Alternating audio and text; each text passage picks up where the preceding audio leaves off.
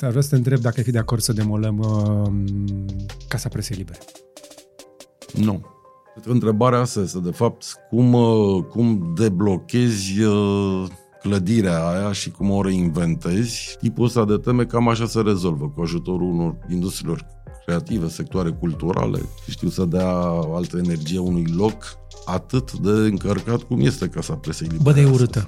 Știu ce spui, dar cât de sigur ești că s-ar construi ceva frumos acolo? Cum facem să facem aia ce avem, să facem interesant. Uite, nici nu despre bani niciodată. Că dacă cineva vine și spune, uite, ne-a trebuit foarte multă tehnologie, o să spun, păi n-am bani. Și atunci aplica discuția. Hai să dăm banii la o parte și să ne gândim doar așa la intervenții care nu presupun bugete, presupun resurse pe care organizațiile de la masă le au deja. Poate, nu știu, e despre ateliere pentru copii, poate e despre o, și o cofetărie, poate e despre gift shop, poate e despre dat gardul mânerăului jos și lăsată curtea aia superbă și alt tip de deschidere și atunci nici nu știi copil fiind sau adolescent când a intrat în muzeu, că a intrat din stradă, știi, nu știu. Și acum noi suntem foarte necăjiți și frustrați că nu este ca în Germania, ca în Suedia. Hai să ne uităm la care e diferența dintre noi și săracii sârbi și croați, care în anii 90 erau un OZN pentru noi. Iar acum diferența este imensă. Cu statul ăla slab pe care îl avem, cu societatea asta care nu știe să se coaguleze, cu lipsa de know-how de manageri pe orice disciplină am alege să... Uh, e, cu toate slăbiciunile astea, ne iese foarte bine. Noi oricum noi funcționăm fără soft ca societate și ca țară. Nu avem nici, nu, nu avem soft E lipsă și atunci e doar o anarhie de încercări de hackeri, știi? Nu avem softul. Nu avem softul. Păi nu avem. E... Cum a zis uh, fondatorul Waze? Poate mai întreba, care e secretul succesului?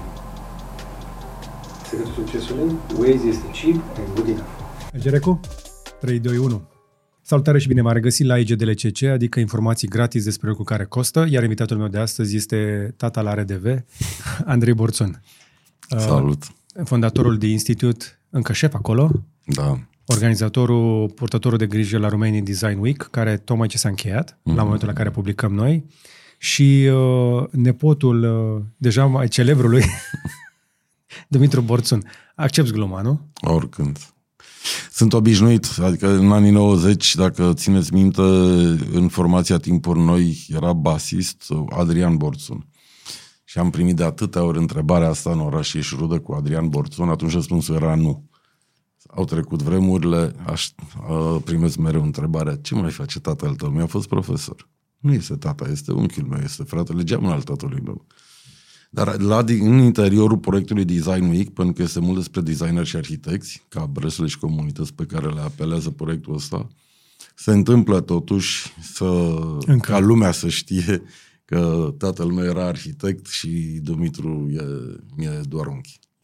Se leagă niște lucruri acolo, semănați, ce puțin ca fizionomie, dar nu despre asta te-am adus aici. Mm-hmm. Aș vrea să încep direct. Aș vrea să te întreb dacă ai fi de acord să demolăm uh, Casa Presei Libere. Nu. Nu, acum e chiar o familie asta dinspre tata și dinspre titi, dar nu mă întorc la poveste. Am tot felul de veri minunați. Bine, am și un frate minunat. Am tot felul de, de veri minunați. Unul dintre este fotograf, îl cheamă Michele Bresan, e și profesor la UNER, de la catedra de fotografie. Și Michele mi-a spus de curând că a apărut un tip de mișcare care spune că mai mulți artiști, în special fotografi, tatonau uh, spații din Casa Presei Libere pentru a se muta acolo mai mulți deodată, astfel încât să, să se creeze așa, mai degrabă un hub, o comunitate.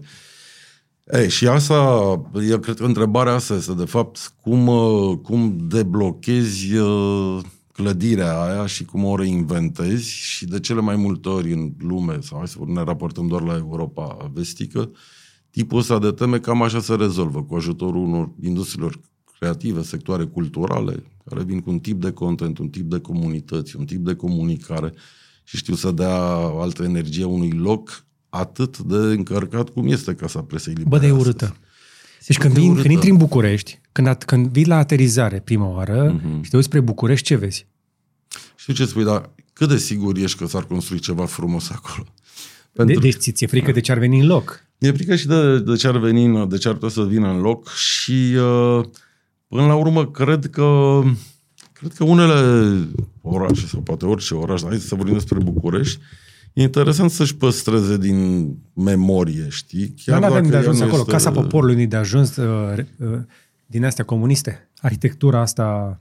Ba, da, uite, și dacă vorbim acum în termeni de sustenabilitate, să spunem. Cel mai sustenabil tip de arhitectură este să nu se mai construiască nimic nou și să folosească din ceea ce este deja făcut. Te-aș contrazice un pic. La partea de eficiență energetică, astea vechi sunt muci. Sigur, dacă ajungem... Poluează foarte mult prin faptul că trebuie să le încălzești și să le răcești cu enorm de multă energie. Iar Casa Presei Libere e ciuruită de tot felul de chestii. Acum o să-mi sară în cap toată lumea care e pe la Casa Presei. Mm-hmm. Mi-e simpat, sunt, sunt simpatice spațiile din interior, dar e un labirint, e o nenorocire, este, este, este masivă, este urâtă. Păi urâtă, n-are ergonomie, n-are nimic. Dacă intrăm în discuția asta, unu, ce e urât pentru cineva, ce e frumos, ce e într-o zonă de griuri între astea două. Și în afară de asta, atunci ne uităm la tot orașul. Da. Încep să demolezi și eu aș începe să demolez mult anii 90, construcții de anii 90. Uh-huh. Rău, rău. Nu că mi-e rușine cu 2000, că și 2000, anii 2000 sunt. Uh, și și să fac măgării. Uh, Dar dacă ai avea o putere, ce ai pune în loc? În locul casei presei libere. Și ai putea să o faci sustenabil, după toate normele, într-o țară civilizată, în care se respecte regulile, toate astea. Ai putea să faci uh, demolarea sustenabil cu roboți, mă gândesc, cu energie regenerabilă într-un viitor nu foarte îndepărtat și să pui ceva în loc. Ce ar merge acolo? Aia, dacă, să zicem, dacă tot ar fi dată jos, n-aș mai construi nimic în locul ei. Aș lăsa un tip de, nu știu, spațiu uh, public. Acum, că e parc la prima mână, sau e mai mult decât atât, de aici poate să înceapă brainstorming, poate să înceapă program de cercetare, hai să vedem cum ar fi deștept în zona aia de oraș să se folosească un astfel de spațiu, dar pentru, uite, pentru public. Ce? Sunt rezidenții, mm. să e comunitate de la un tip. Peste drum. Nu știu, te-am aruncat direct în, în ciorba asta fierbinte, pentru că știu că ești pornit pe, pe faptul că în București nu avem uh, spații pentru evenimente, să organizezi evenimentul uh, Romanii Design Week în fiecare este o provocare care în cele din urmă se termină efectiv în beci. Mm-hmm. în beciul ăla de la Amzei. Mm. Ești mulțumit de spațiul ăla? Da, e, acum noi în uh, anii ăștia de design mic și în jurul altor proiecte, dar design mic are cea mai mare nevoie de spații, de, de metri pătrați. Uh, mulți. Uh, și eventual și în centru, dar asta e altă discuție. Așadar, în, de 11 ani am reparat multe toalete prin București, tot felul de spații și am, le-am cablat la curent. Uh, piața Amzei pentru această ediție este o locație foarte bună. În primul rând pentru că de, de, creează contextul unei discuții despre acea clădire, uite, vorbim despre Casa Presei Libere, dar vorbim acum, iată, de o clădire construită totuși în ultimii 15 ani. Ok, pentru a fi fost piața agroalimentară. De ce? Sunt multe discuții de ce nu a funcționat niciodată o piață acolo, dar ea este o, ca o carie în oraș, adică e o dita mai construcția de niște mii de metri pătrați în centrul centrului centrului orașului, care mai nou este și atât de viu în urma străzi deschise, în urma intervenției multor antreprenori, mai cultural, mai creativ, mai din Horeca, dar zona aia am de să crește frumos și cu un profil de public interesant, așa foarte și european ca valori și contemporan. E, și totuși stai cu clădirea aia, care de fapt îți blochează tot ce e în jurul ei, pentru că iarăși, din păcate, dacă dăm centru vechi la o parte, eu și București, dacă mai are un spațiu pietonal atât de mic cât este în Amzei, dar nu cred că mai are în altă parte. Uh-huh. O zonă. Iar ăla este astăzi folosit doar ca o zonă de tranzit. Unul dintre motive fiind că e blocat de clădirea asta moartă, fantomatică. Știi? Uh, și atunci, uh, pentru noi a fost important să putem să ne apropiem de tipul ăsta de discurs, de, să începem să uh, un dialog despre un posibil parteneriat cu primăria sectorului 1 și cabinetul primarului mai nou și cu Consiliu și să vedem, să ne punem această întrebare fără să ne repezim la răspunsuri, uh-huh. pentru că, paranteză, astăzi, dacă ne uităm la cum arată designul cu acolo, și niște expoziții frumoase, niște intervenții de tip mobilier stradal, o integrare a piețarilor alături de alte tarabe care vând altceva decât legume și fructe, respectiv na, obiecte de design românesc sau carte. Și ne place poza asta. Da, în primul rând, eu nu aș ști să zic astăzi că o, noi sau altă organizație ar ști să facă acea clădire să trăiască Dar cu nu e tipul greu, ăsta mă. de funcțiune permanent. Bocheria de pe Rambla, fă o Namzei. Cât de greu e? Păi uite, hai să zic o chestie. În 2016 noi am mai avut o ediție de design mică în Amzei. Și atunci noi eram siguri că asta ar trebui să se întâmple Cu acolo. cablurile alea întinse pe acolo, nu? Coșmarul ăla. În două, nu mai știu. Că nu era rezolvat cu curentul. A, nu era, nu, da, nu cred că era. Noi atunci, în 2016, iarăși, ne-am pus întrebarea sărășul de specialiști de comunitate ce ar trebui să fie acolo. 9 din 10 păreri ale unor specialiști era că ar trebui să fie tipul ăsta de proiect. Un foarte modern și cool food court al, al, al orașului. Dar uite, astăzi, la câțiva ani după, te uiți ce se întâmplă pe calea Victoriei. Și este uh, Un food court. un food court.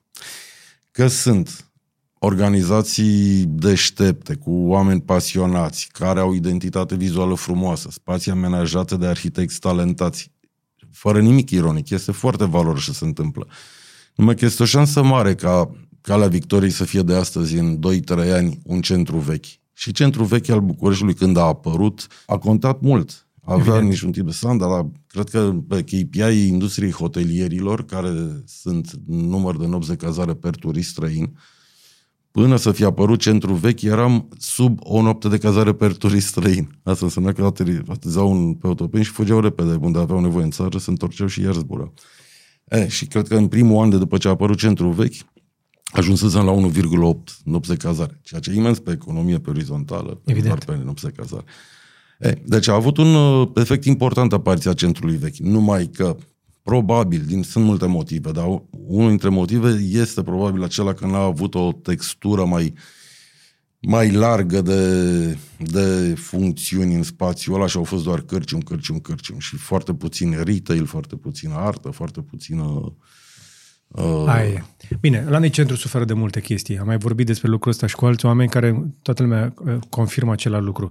Uh, Noi în centru nu avem un bulevard de shopping cu mărci de lux, pentru că suntem o țară săracă și nu atragem destui turiști, dar în același timp românii se duc în străinătate și cumpără branduri scumpe ca să ai, nu, până la urmă, Champs-Élysées, să ai o chestie din asta, mm. de, su, să ai vârful, să ai luxul.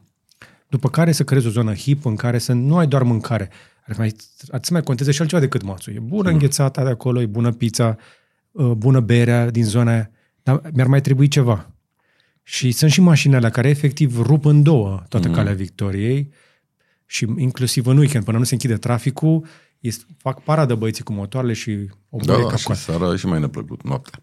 Ăsta e motivul pentru care m-am mutat de acolo, că iubeam locul ăla.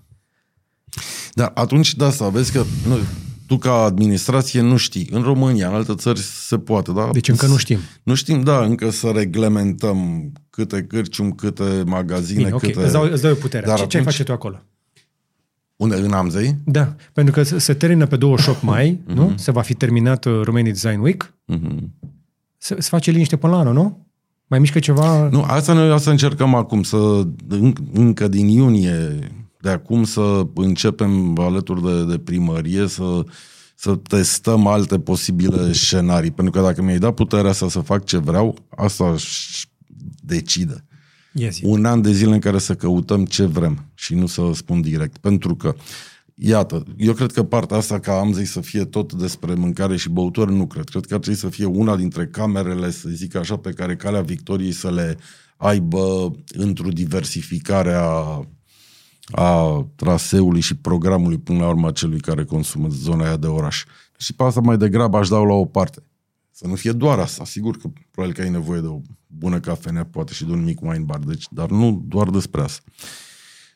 Poate ar trebui să fie un centru civic și social. Poate descoperim că București are nevoie de tipul ăsta, de locul ăsta, de spațiu fizic, care să fie de fapt spațiu de întâlnire și de dialog între diverse, habar în comunități, vârste, uh-huh. nu știu.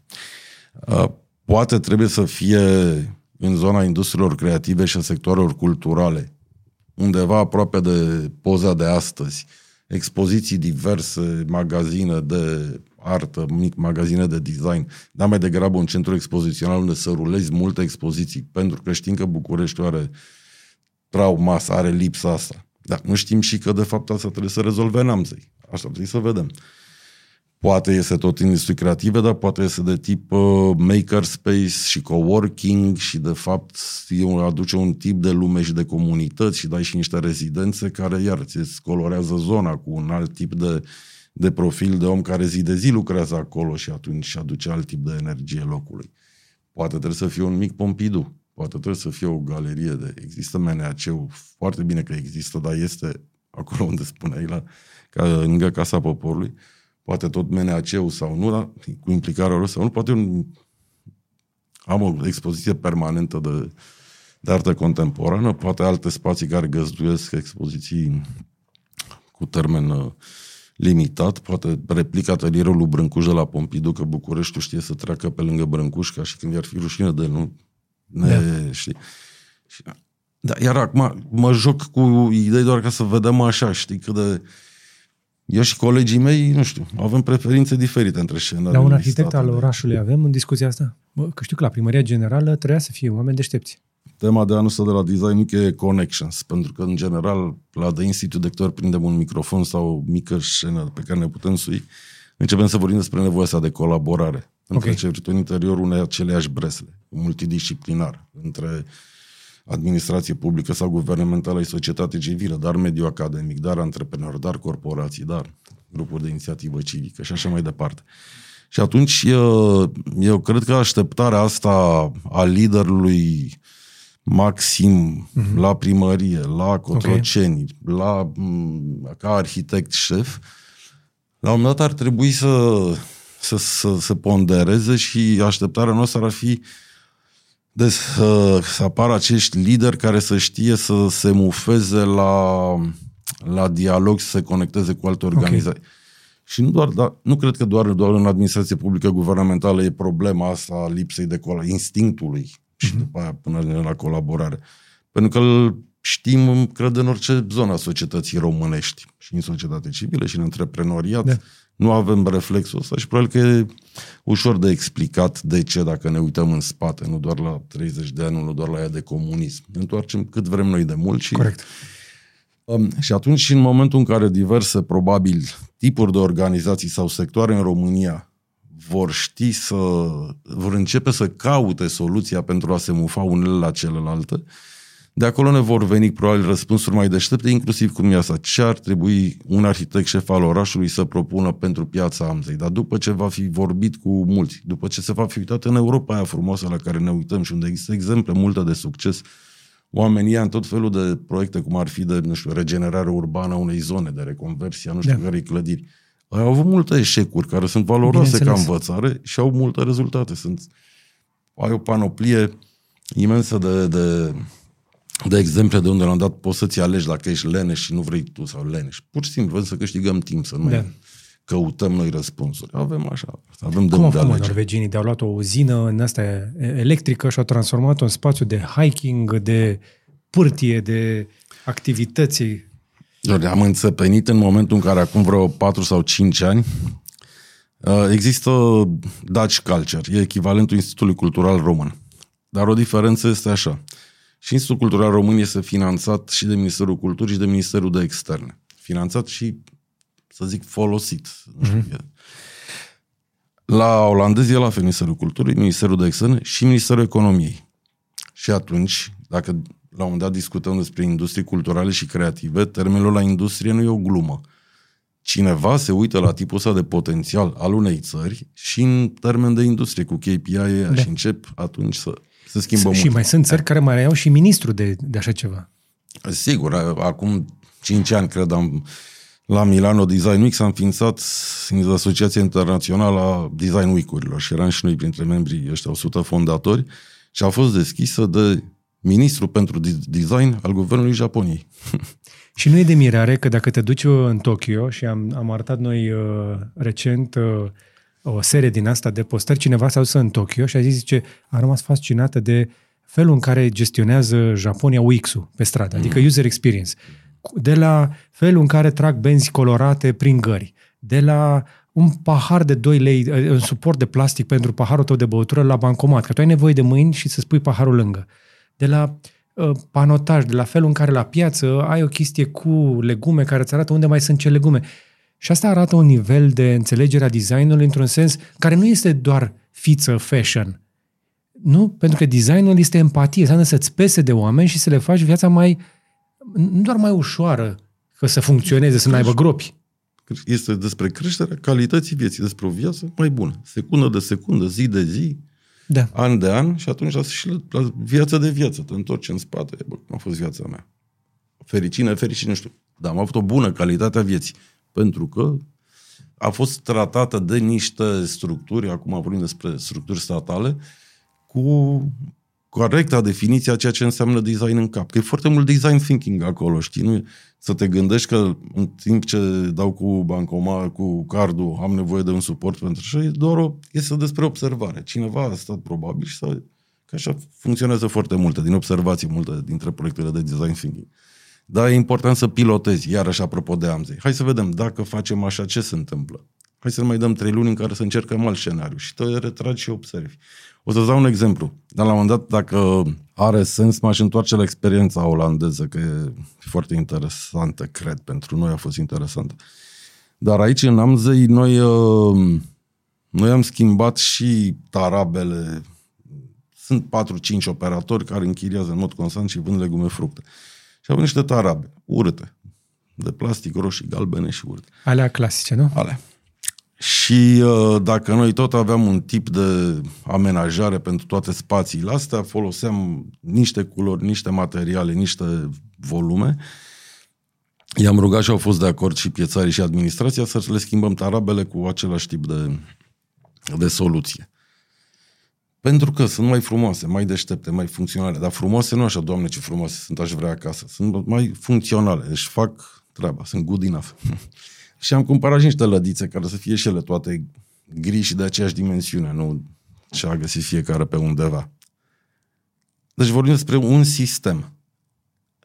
A doua zi, noi nu începusem design-ul, că eram în șantier. Vin colegii mei și îmi spun, mai trebuie să vorbim cu arhitecții care s-au ocupat de spațiu public, că sunt alții decât cei care au făcut designul de expoziție. Pentru că s-au îndrăgostit atât de mult de proiectul Salt Arabelor, încât credem că au început să aranjeze perele și fructele și legumele, pentru că sunt toate ca pe un, pentru un fotosession organizat în lădițele ale. Și aveam să descoperim că, de fapt, acești mici antreprenori, în momentul în care le-ai propus un sistem corect, funcțional, fără să le spui tu, dar nu vreți să vă aranjați și voi perele, ei au simțit nevoia Să-și să aibă alt upgradeze. tip de ordine. Și aici mi se pare, e, e, o, tip- și o chestie de iară.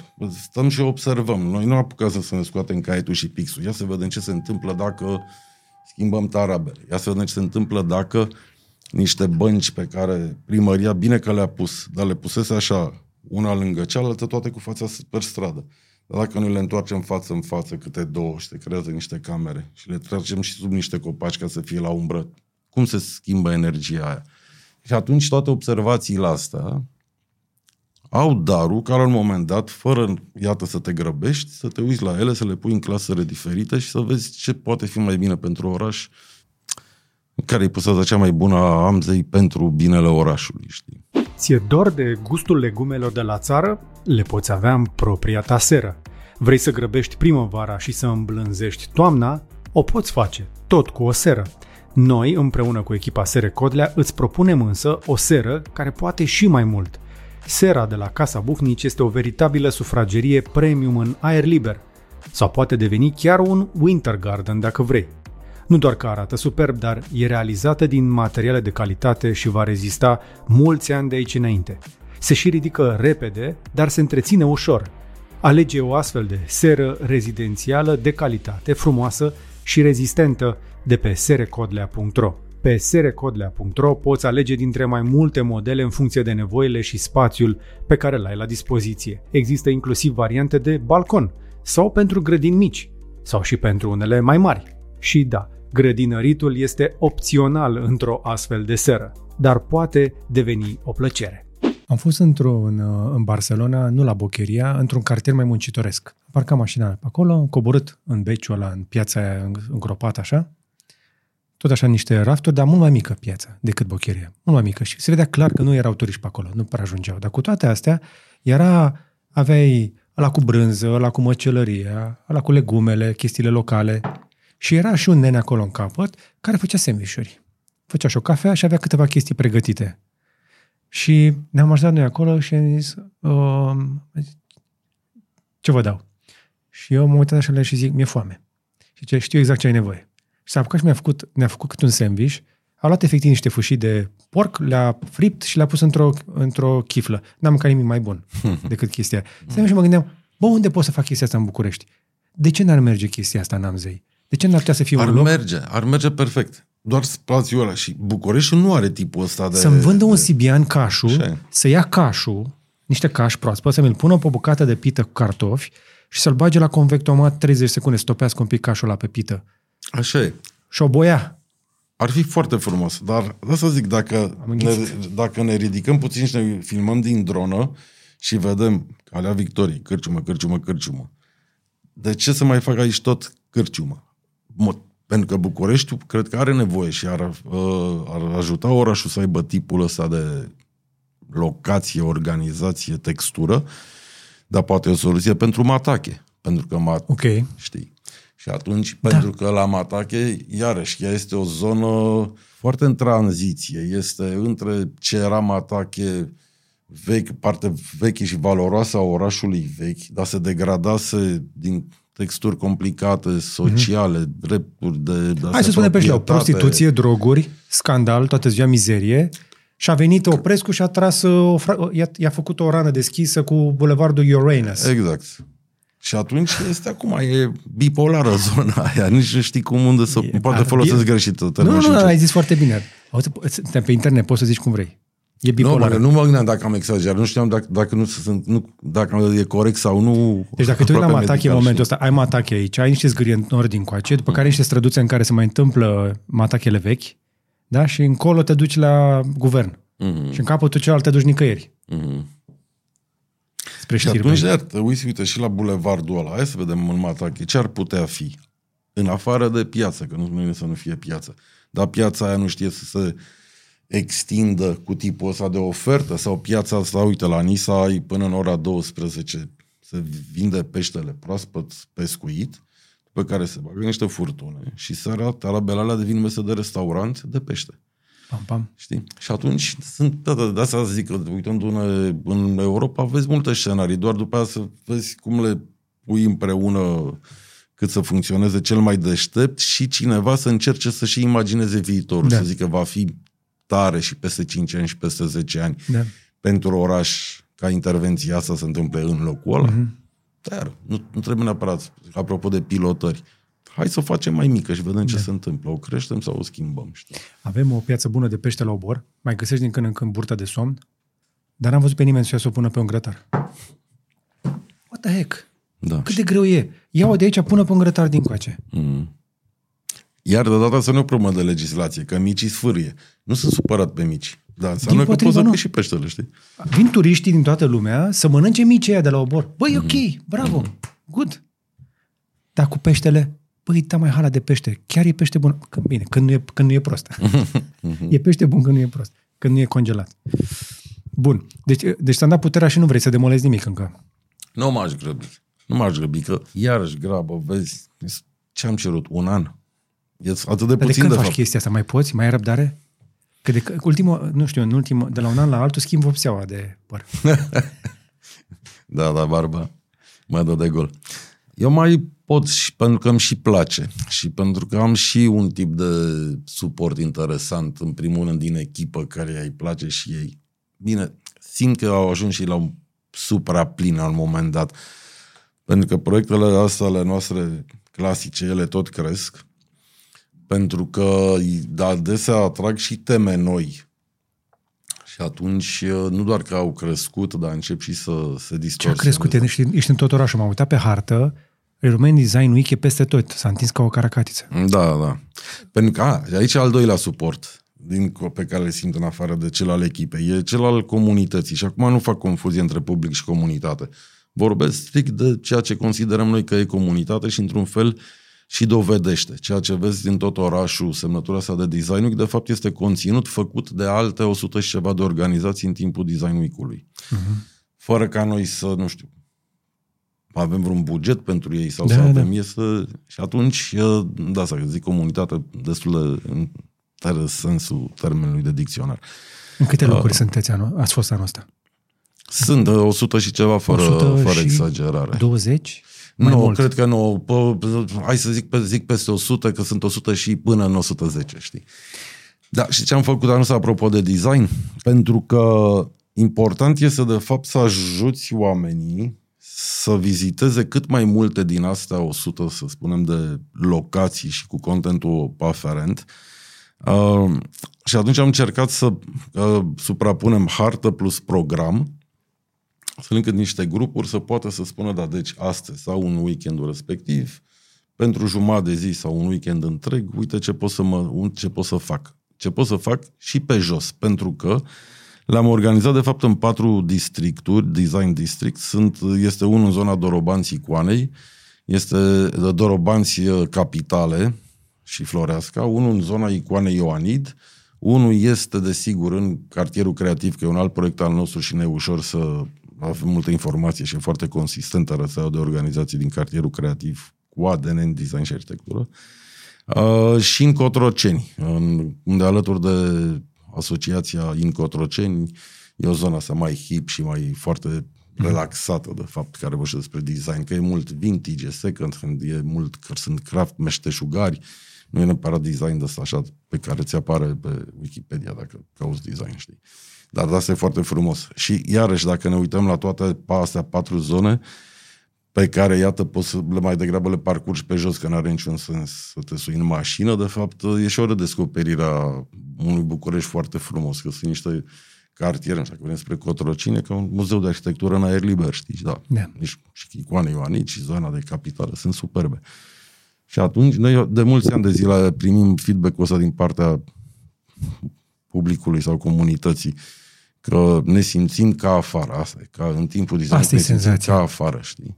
Am avut o filmare zilele trecute pe Calea Victoriei și am zis, noi, hai să luăm o înghețată, să o luăm la picior și am început să filmăm pe acolo și nu doar că era ca afară, îți dă senzația asta de vibe ca afară, dar plus că încep să apară turiștii. Uh-huh. Adică orașul ăsta începe să respire și să arate ca o capitală europeană, nu doar pentru că arată arhitectura pereții, ci și oamenii care îl populează, energia asta.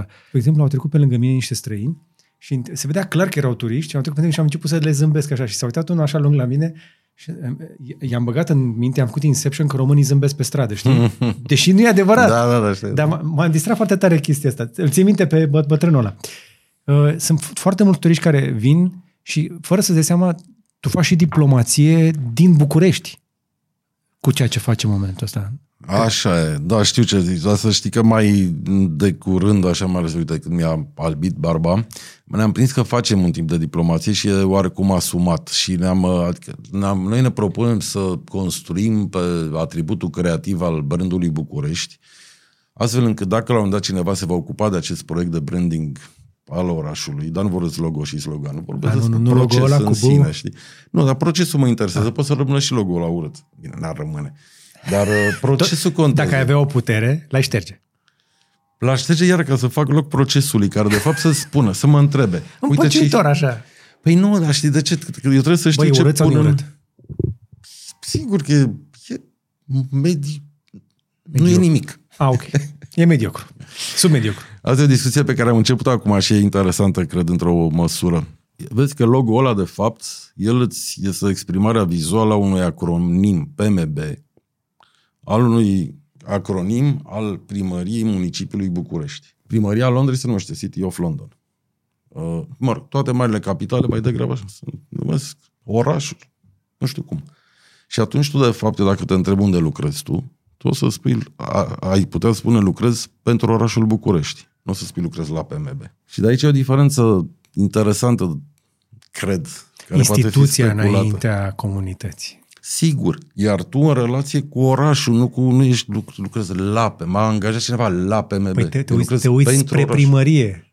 Da. Nu te uiți la comunitate. Avem discuția asta, am început-o cu, și cu primăria, așa, mă rog, printre, printre altele. Cum am ajuns? A, știu cum am ajuns aici. Așa. Și atunci vezi că discuția aia despre logo, dacă e urât sau nu, poate era superb. Da, iar dacă tot sunt un P și un M și un B, nu știu cum combinate, Poate să fie și combinate mai creativ, dar de fapt care e însemnătatea lui? Ce vreau să zic prin asta? Și atunci, uh, iată că, dar să înainte, ai spus tu că, uite, ai păcălit pe, să zicem, pe turiștii asărin, că românii și ei zâmbesc ca italienii între ei sau străinilor. Dar asta e foarte important pentru românii în general, dar dacă vorbim acum despre București, ca proces de branding, să știm care sunt atributele bune și rele, reale, ale Bucureștiului și bucureștenilor. Într-un context care spune că, abia anul trecut, cred, București a ajuns să aibă 50% dintre cetățeni născuți în București. Până acum erau mai puțini. Dacă te întreb câți dintre bucureșteni au patru bunici bucureșteni, procentul e nu știu cât. Și atunci, dacă ne întrebăm care e relația bucureștinilor cu Bucureștiu, cu tipul ăsta de da. rădăcini șubrede și subțiri, o să ne explicăm de ce ne pasă mai puțin când se construiește urât sau când se demolează ceva frumos sau când un parc dispare sau când ies la vot sau nu ies la vot. La ce mă uit atunci când votez? Dacă apar grupuri de inițiativă în jurul unor teme sau începe societatea civilă și să construiască și, nu știu, pe cartiere mai formal, mai informal. Dacă nu există, de fapt, dacă relația cu orașul să e mai degrabă tranzacțională, stau în București pentru că... Carieră. Da. De, de Job, fapt, e bani. și bani. E, e, da, e tranzacție. Mă duc pe calea victoriei să mănânc și să mănânc, să, să beau ceva și să plec acasă. Da. Și atunci asta trebuie să facă procesul ăsta de, de branding de oraș până la logo și slogan, de fapt, să spună bucureștenilor, hai nu de ce să fie mândri că bucureșteni. Iar extrapolăm la România, România când vrei tu. Dar uh, să-mi spună de ce este măcar ok să fiu un păcat cu gândul că sunt bucureștean. După aia, dacă pot să mai pun și mândru, entuziast, o să ajungem noi acolo, dar măcar în, în păcat, pentru că dacă noi ne imaginăm o mare parte dintre bucureșteni, unde brandul București, iată, nu te ajută, și ne imaginăm că să te trezesc dimineața, doar în interiorul unei tranzacții. Și acum va trebui să mă duc chiar până acolo cu traficul la nasol și mă voi întoarce și e scump. Și, și că București e nasol, e nasol, e nasol. Tu ai niște oameni care trăiesc într-o depresie socială. Exact. Când de fapt nu e chiar așa.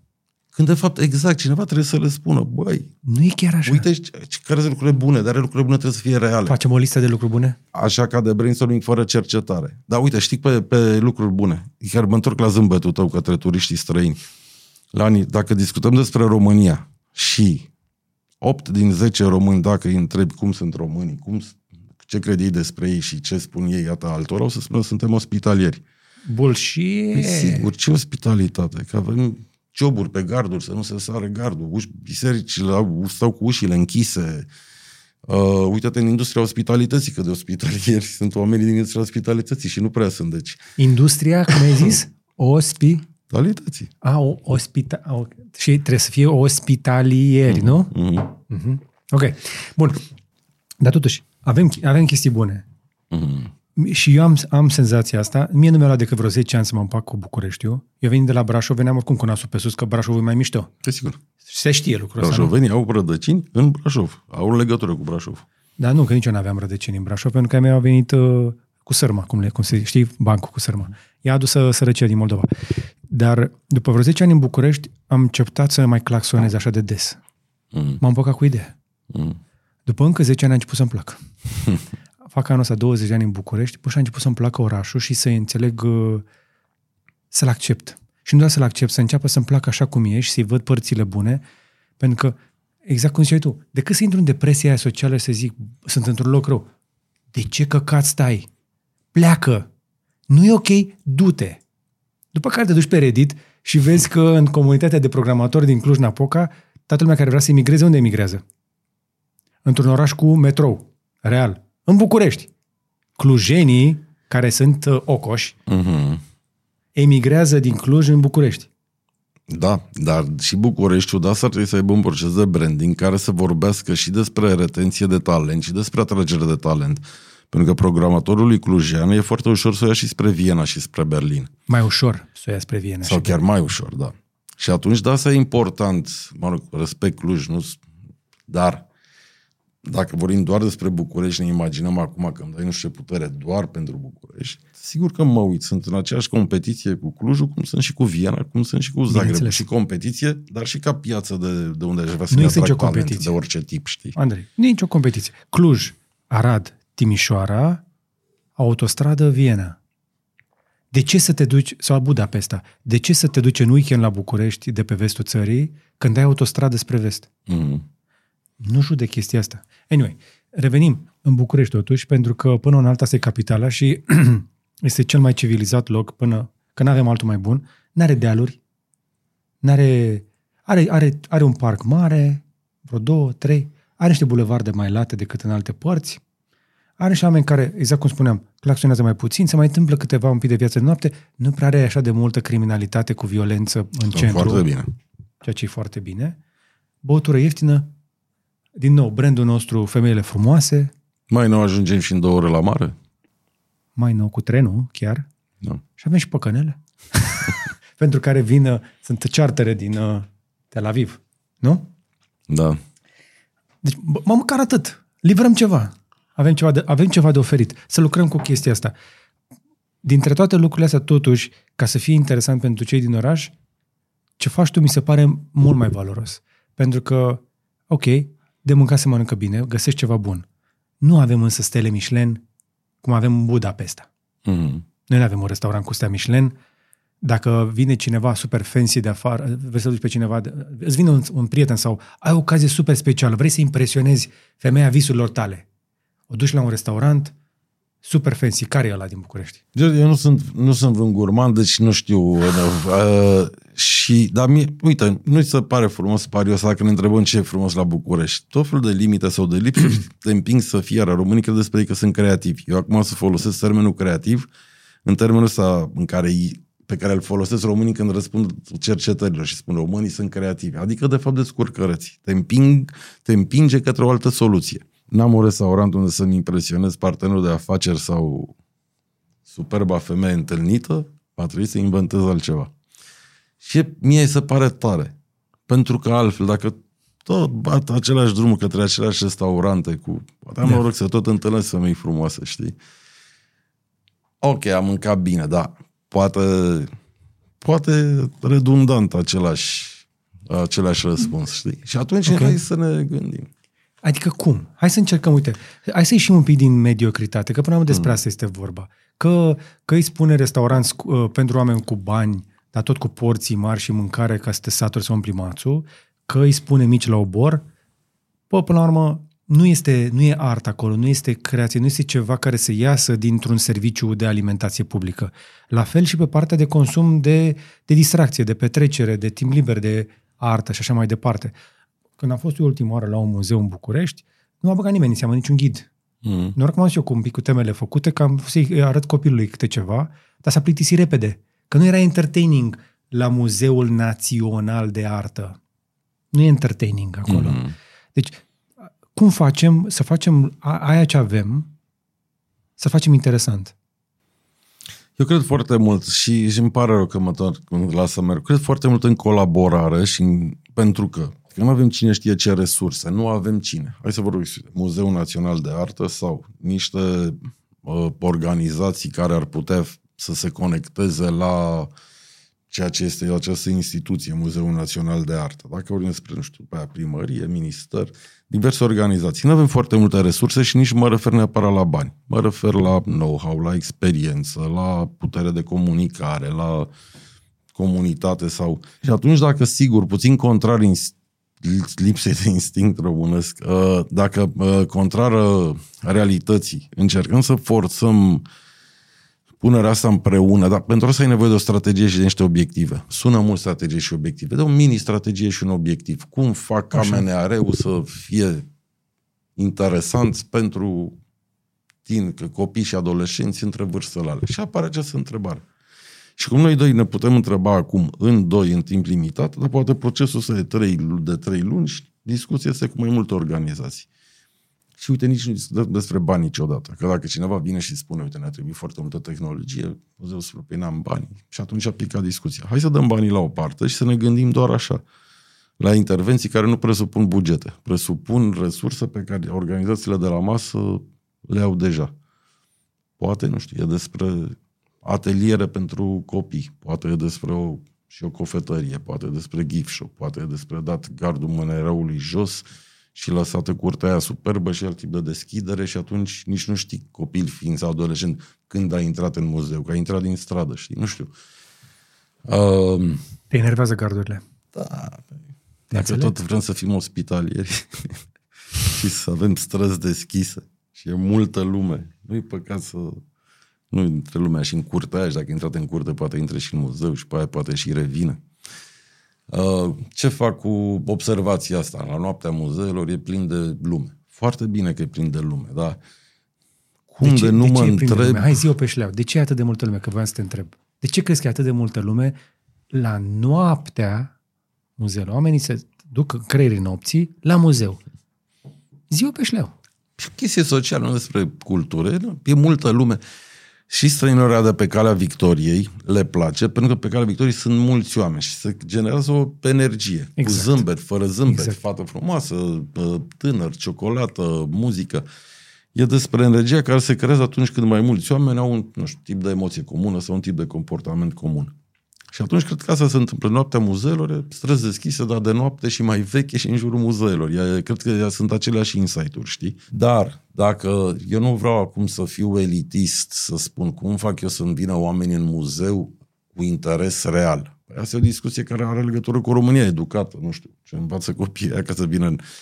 Dar hai să folosesc, marketing vorbind, insight-urile pe care le am din străzi deschise și noaptea Da. muzeelor. Și hai să văd cum fac, nu știu, poate am mai multe nopți, poate am de tipul ăsta, poate am seriile muzeelor, nu știu de care, profilate pe un poziționare, pe conținut sau ca hartă. E ușor în patru muzee de patru ori pe an, în, pentru patru ore într-o zi, să am nu știu ce tip de activități. Da. E păcat să nu te joci cu, cu observația asta, că atunci când apare un proiect ca Noaptea Muzeelor, el are succes. Și chiar nu m-aș supăra pe, pe români că, nu, că o fac mai degrabă pe, cu agenda socială și nu cu agenda culturală. Ieșirea asta. Și, pentru că aia este realitatea. Asta e o altă chestie la care, la care aș lucra mult dacă aș avea putere și tot partea unui proces de branding. Să vedem pe bune la ce suntem buni și la ce nu și care sunt așteptările realiste de la, de la societate, de la, la societății față de stat și tot așa. Pentru că suntem în Uniunea Europeană, Doamne ajută, pentru că suntem și caucazieni și creștini, eram și aici la îndemână și din alte motive și agende. Și acum noi suntem foarte necăjiți și frustrați că nu este ca în Germania, ca în Suedia. Adică ne, ne comparăm chiar cu stele protestante, la Spania, Italia, Franța. Și suntem necăjiți că nu e ca acolo. Păi să ne uităm la care e diferența dintre noi și săracii sârbi și croați, care în anii 90 erau un OZN pentru noi. Iar acum diferența este imensă. Cu statul ăla slab pe care îl avem, cu societatea asta care nu știe să se coaguleze, cu lipsa de know-how, de manageri pe orice disciplină am alege să... Uh, e, cu toate slăbiciunile astea, ne este foarte bine. Și nu ne e mai bine din niște na, motive probabil destul de evidente dacă încep să le, să le cauți. Și atunci aș ieși puțin mai forțat din depresia asta, că e groaznic, că doar la noi se poate așa ceva, că nu suntem în stare de nimic. Și ne sculcăm seara supărați că România e nasoală și București este neplăcut. Ne trezim dimineața la fel și seara iar ne culcăm dimineața, iar ne trezim și nu știm de ce ni se pare că nu avem o viață frumoasă. Mă, adevărul e Pentru că nu că avem realități. Și... pe lângă stresul ăsta mai avem și niște motive foarte concrete. În București, speranța de viață este una dintre cele mai slabe din Europa. Suntem pe locul uh, 5 de jos, da, la speranță de viață. Se, se trăiește în general cu șapte ani mai puțin decât într-o capitală din vest.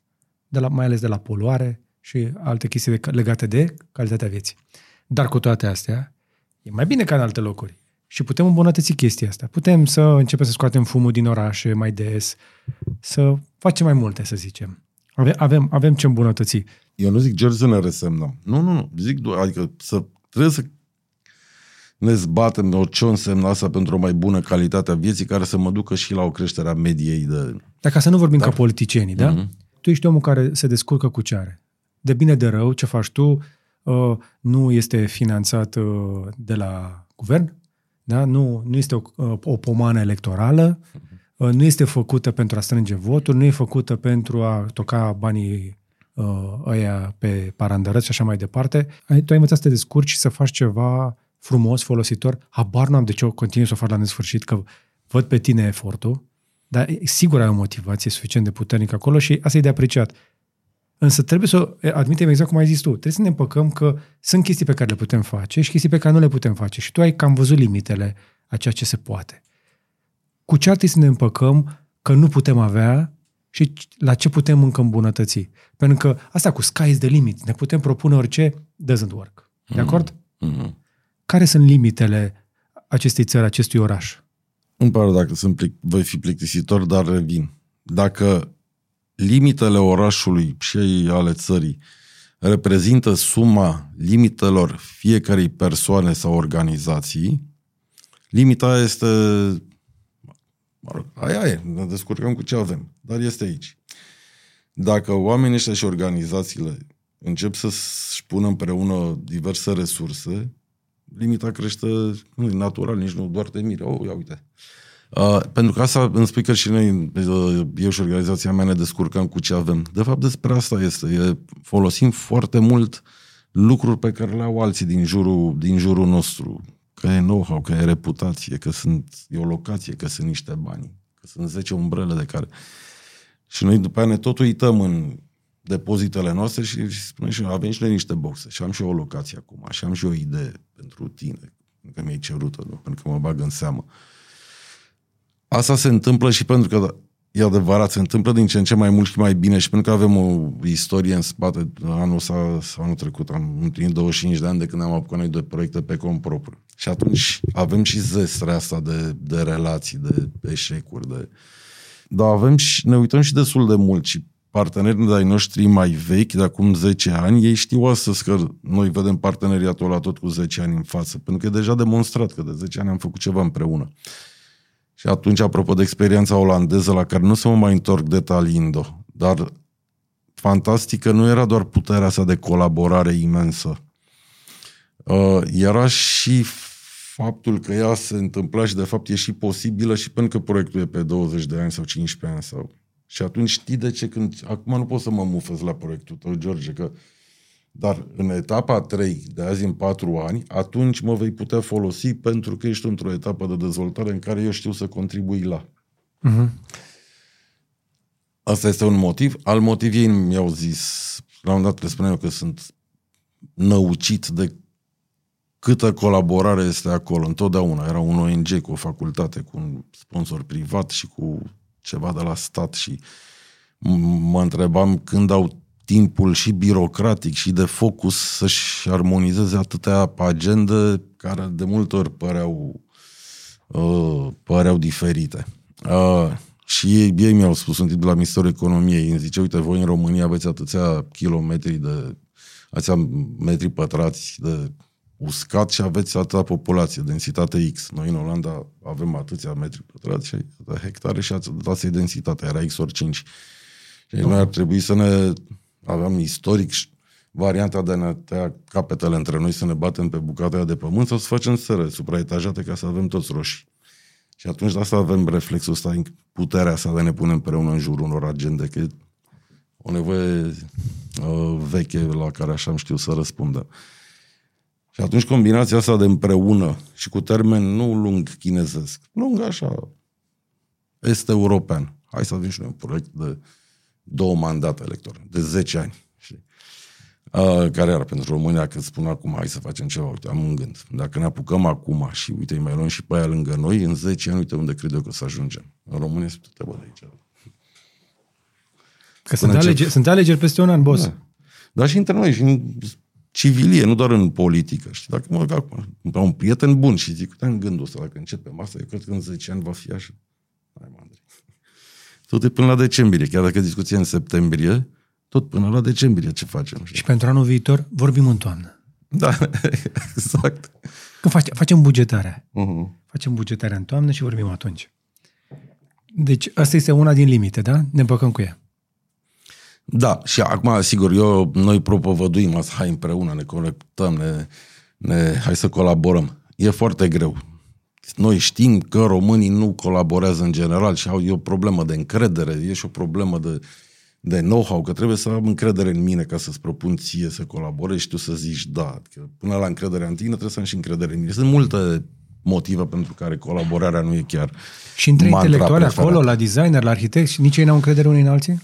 Și acolo să știi că și acolo e de lucru mult. Adică noi când am început design mic, ăsta nu știam că o să facem un design mic. Știam că vrem să facem un proiect mai mare care să se așeze pe mai multe bresle și mai multe, tocmai ca să începem să-i aducem împreună și ca, pentru că dacă noi tot facem un proiect și punem niște resurse acolo, să aibă efecte mai largi și atunci să fie poate și mai relevant în timp.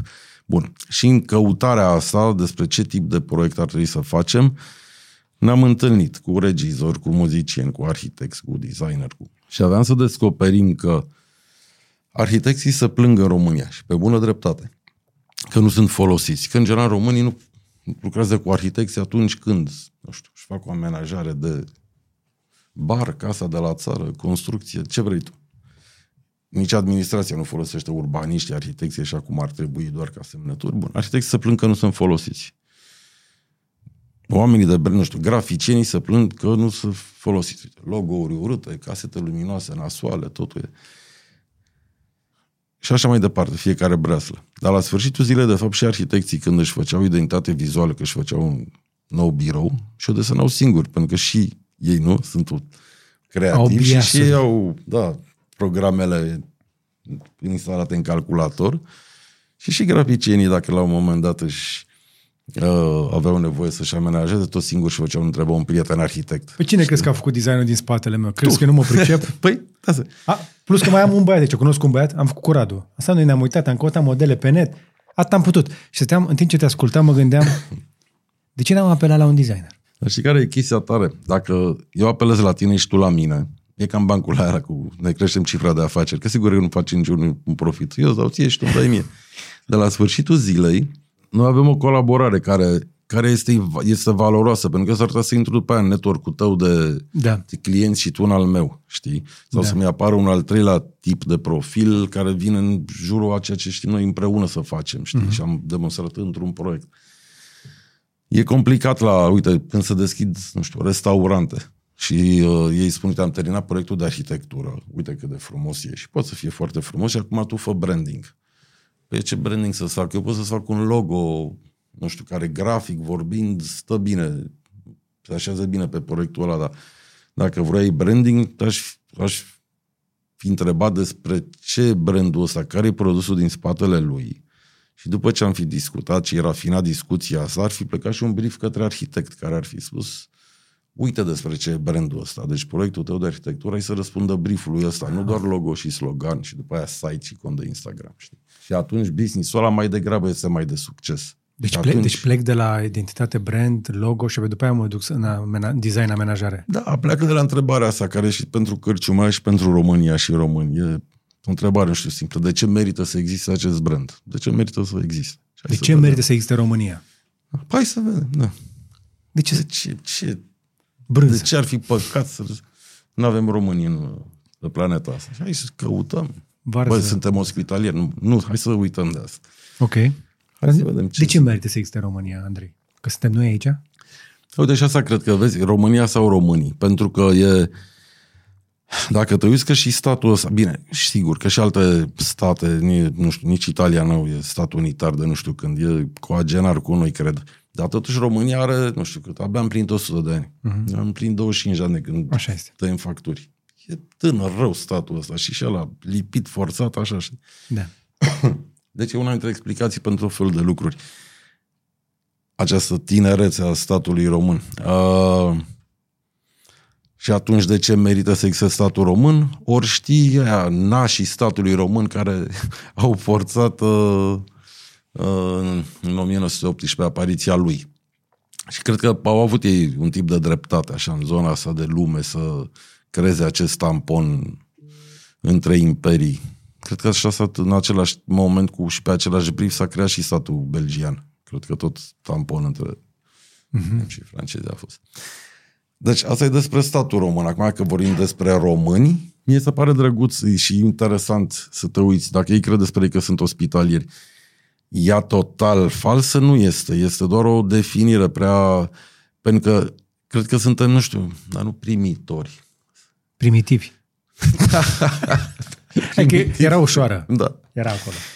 Uh, E o deschidere că românii, da, vor să împrietenească cu străinii. În ce sens vrei tu? Sau să-i combine. Suntem deschiși. Da, exact. E o chestie. Eu pot să cred că dacă mai dăm jos o, o prostie de asta cu românii care au fost pavăza creștinătății și am ținut... Scutul Europei. Chiar, chiar credem, chiar putem să credem că am fost pavăza creștinătății în Europa. Am bătut și noi turcii odată la strâmtoare. Și asta știm noi, ei nici nu știu că Ei vorbeam nici de nu acolo știu, da. istoric turc și mi-a zis, n-am auzit de România. Am, și Ei era nu știu istoric. că Baiazid și-au luat bătaie. Nu, a fost o chestie mică într-o seară. Și atunci, dacă dăm și asta la o parte și ne imaginăm cum ne tot cotropeau unii care aveau, nu știu, armuri, săbi, erau mulți și noi nu aveam chiar așa mult. Probabil că aveam un tip de ospitalitate. Da. Păi nu mai bine ne înțelegem noi. Și atunci, undeva un tip de a- adaptare și din a ne poziționa în relații și în a primi străinii, probabil că există și e ceva valoros acolo. Chiar nu se numește ospitalitate de asta de dicționar, sigur. Sau când spunem că suntem creativi. Hai să definim, să vedem ce tip de creativitate avem, să o punem corect la locul ei și să vedem dacă e un atribut pe care putem construi. Știi că cehii și-au făcut un proiect de branding acum, destul de recent, în, ultimile, în ultimii 20 de ani. Și s-au, au vrut să afle ce import, care sunt atributele pozitive ale cehilor, despre ce e brandul Cehia. Și că la orice proiect de branding, important era să fie și unic și să fie un discriminator față de branduri, să zicem, concurente, adică alte țări și nații. Și au Da. căutat. Până să-mi dai răspunsul. Prima chestie care vă vine în minte când vă gândiți la Cehia. Că să nu zicem noi de România. Hai să, nu, hai să luăm pe cehi. Mhm. Da? Ne uităm un pic așa și zicem, bă, cehii. Deci, care e chestia subiectivă? Dacă ai fi subiectiv, dacă n-ai fi așa de tolerant pe conectivitate, pe să fim împreună, prima chestie când te gândești la Cehia. Berea cozel, sau cum îi mai spune. Și mai au aia la altă. Cum îi Staropramen. Staropramen. Deci, drinky, drinky, bere. Mhm. În funcție de ce mai consumi pe internet, mai descoperi și alte produse de calitate din Cehia. Mhm. Și, Păi da, de au început procesul ăsta. și Praga. După care te duci în Praga și descoperi că e frig în pana mea. Sunt doar câteva luni calde și atunci e caniculă și în rest e, e mai frig ca la noi. Da. Și te învăți așa un pic acolo, te duci până la castel, cobori, descoperi câte fraierezi băieții la parcare și gata. Descoperi că e legal să fumezi iarbă, dar asta e tot o chestie de branding și de poziționare. Că se- noi s-au gândit ei că de fapt că fumezi marihuana. Mâncarea e proastă în centru, Da. scumpă. Dar vezi, cu toate realitățile astea, la un dat au zis, uite, ce cred românii? Dar poate mulți cred când spui Cehia se gândește la bere. Și Așa. Așa. fi zis, bă, am vrea și noi să se gândească la puțin mai mult decât atât. Hai să... Și atunci, de fapt, așa funcționează lucrurile. Noi, străinii, o să știm despre Cehia, în primul rând, ceea ce ei cred despre ei. Pentru că ei după aia spun celorlalți, știi? Ok. Sau, e cel mai simplu și cursiv. Și, și atunci ei s-au întrebat, uh, au făcut procesul ăsta să vadă la ce sunt foarte buni cehii și pentru, la orice proces de branding e foarte important să există acest diferențiator mare față de ceilalți. L-au căutat, l-au căutat, l-au căutat și nu au găsit altceva decât această afirmație în care credeau foarte mulți cehi. Cehii sunt foarte serioși, la fel de serioși ca nemții. În termen de branding poți să zici catra sietoa, nu știu ce te poziționezi comparându-te cu altul. Dar dacă asta e realitatea și începi să construiești pe asta tu la nivel de guvern și zici, de 20 de ani de zile, hai să vedem prin PR, prin digital, prin modul în care ne organizăm, uh, nu știu, instituțiile, prin asta să vedem cum construim pe acesta. Suntem la, foarte serioși, la fel de serioși ca nemții. Și dacă tu, după 20 de ani, ajungi ca cei asta să știe să spună despre ei, iată, verbalizat, pentru că au fost întrebați și, și asta știu ei despre ei, între ei și în relație cu alții, probabil că de azi în 20 de ani, investiții străine puternice, uh, colaborare între ei riguroasă, Da. adică despre de fapt, această seriozitate duce la încredere și atât de capital atât de important. Știi? Ei, Ce, cred, ce cred românii despre ei? Hai să vedem. Ce credem noi despre noi? Eu cred că noi suntem descurcăreți. Combinăm. Uh-huh. Asta se vede iarăși. România crește. Cum ne? Cum crește? Te uiți da. 5 ani în spate. La Toată lumea o jură, de ea crește. Ea crește. E ca, e ca un copil ne la bătut care tot învață bine, crește, da. se dezvoltă. Nu puteți spune, ea crește ca o buruiană, nu e mai ce sără olandeză. Dar vin alții și spun, nu place buruiana asta, știi? Da. Și ea crește. Și ea vine din... Și asta eu cred că e frumos, e interesant. Adică putem, probabil, ar putea fi un atribut al nostru care are legătură și cu tipul ăla de creativitate și cu uh, tipul ăla de ospitalitate care, de fapt, adaptare. De fapt, le iei, le pui corect și după aia vezi că tu într-un într-o teritoriu, într-un stat care nu are soft, nu are lege, nu, nu, nu, nu știe să ordoneze lucruri, uh, zona asta foarte privată până la urmă știe să se compună, să Știu. recompună din, pe termen scurt. Ne trebuie alt timp. Lung, pe... Unu, ne trebuie alt timp. Asta cu deșteaptă-te române doesn't work. Uh, ne trebuie un slogan de țară. Eu propun ne descurcăm. cu varianta numărul 2. Mai am o variantă, fii atent. să-mi, dai, să-mi alegi între astea două și pe aia mi-o zici tu pe ta. Deci varianta numărul 1. Ne descurcăm. Varianta numărul 2. Am eu pe cineva. exact. Și pentru, că, am. de, pentru că ne și descurcăm și am și pe cineva, de fapt o să fie bine. Știi că eu știu o chestie, exact. nu știu dacă e reală, trebuie să întreb la un dat pe Aneta Bogdan, că ea trebuie să știe. Uh, la un moment dat, Conlex a avut sloganul ăsta, viitorul sună bine. Da. Și cred că în momentul în care s-a făcut rebranding-ul, sau nu știu dacă a fost momentul sau nu, au schimbat în tu faci viitorul. Eu știu uh, sloganul. Uh, eu ce știu, dar nu, poate nu e corect, dar eu știu că de fapt s-a, în cercetare ăla a fost un moment în care atașamentul față de brand a scăzut mult față de research-urile uh, anterioare. Și e interesantă ca discuție, adică de fapt românii ar vrea ca cineva să le spună viitorul sună bine. O să fie bine. Uh-huh. Și nu tu faci viitorul. Pe ce faci tu mă responsabilizezi pe mine? Îmi dai de lux. Nu, nu am, de, am destul de treabă. Așteptăm un tătuc. Așteptăm cineva să vină și să ne spună să fie bine. Și mai așteptăm ceva. Și am mai vorbit despre chestia asta aici. Așteptăm să ne salveze cineva. Da. Un front al da. salvării, o uniune a salvării. Și când ceva nu funcționează, e din cauza cuiva. Ori trebuie să înțelegi cineva, ori altcineva e de vină, nu noi. Da. E... Și dar în ciuda vicisitudinilor, ne descurcăm. Da. Dar vezi, dacă asta Face e realitatea, asta trebuie luat, construit pe ea și când mă întreabă un neamț într-un aeroport, a, România, zi și mie ceva despre România. Noi facem să fie să bine. Să știu ce să-i spun, nu să încep cu pavăza creștinătății, cu ospitalier, cu că avem eu și le, eu, eu le spun mare. să vină la noi, că avem mâncare bună, e distracție, București e super safe, serios, e foarte safe, poți să vii și noaptea, mâncare, băutură, distracție, ajungi repede la munte și la mare, eu cam asta le spun, care mă întreabă, trebuie neapărat să vii. Și cred că suntem suficient de mulți împrăștiați prin toată lumea, încât dacă se uită aici, lăudați locul pentru că dacă le spuneți adevărul, nu, nu le vindeți mai mult decât avem, uh-huh. nu le spuneți că vor uh, avea aici stele Michelin, că nu avem, uh-huh. nu le spuneți de hoteluri de 5 stele, că nu avem. Avem vreunul de 5 stele? E, sunt, da. da, da. Reale? Cu tot ce trebuie? Uite, ca bucureștean n-am stat în ele ca să uh-huh. pot să confirm, dar nu, ai de 5 stele. 4 plus. Da, da. Așa aproape 5. Deci, cum să zic, nu avem lux orbitor, nu avem Chanel, Gucci, Louis Vuitton în centru, bă, dar avem niște creatori români care fac niște chestii, te, sunt niște locuri unde poți să le cauți, nu veni la noi pentru ce găsești în vest, vină la noi pentru că avem altceva. Altceva, eu cred că dacă ar fi doar în două, să avem doar două teritorii mari, Sânilor ar să le pleacă foarte mult. După ce dai toți românii la o parte și despre natură, despre păduri, despre munți, despre delta, despre... Sau, din potrivă, când pui mulți români deodată, la un loc. Pentru că, tocmai pentru că nu avem orașele muzeu, nu avem marile... Nu știu, Străinii ăștia care vin în România și unii nici nu mai pleacă, sau spun, bă, ce surpriză. De câte ori ai auzit asta? Băi, e mult peste ce mă așteptam. Multul ăla vine din, vine din relațiile pe care le au cu cei din prejur. Că nu vine din mult mai tare arcul de triumf decât mi-l imaginam. Sau vorba ta, am ce hotel am stat, că am mai stat în hoteluri.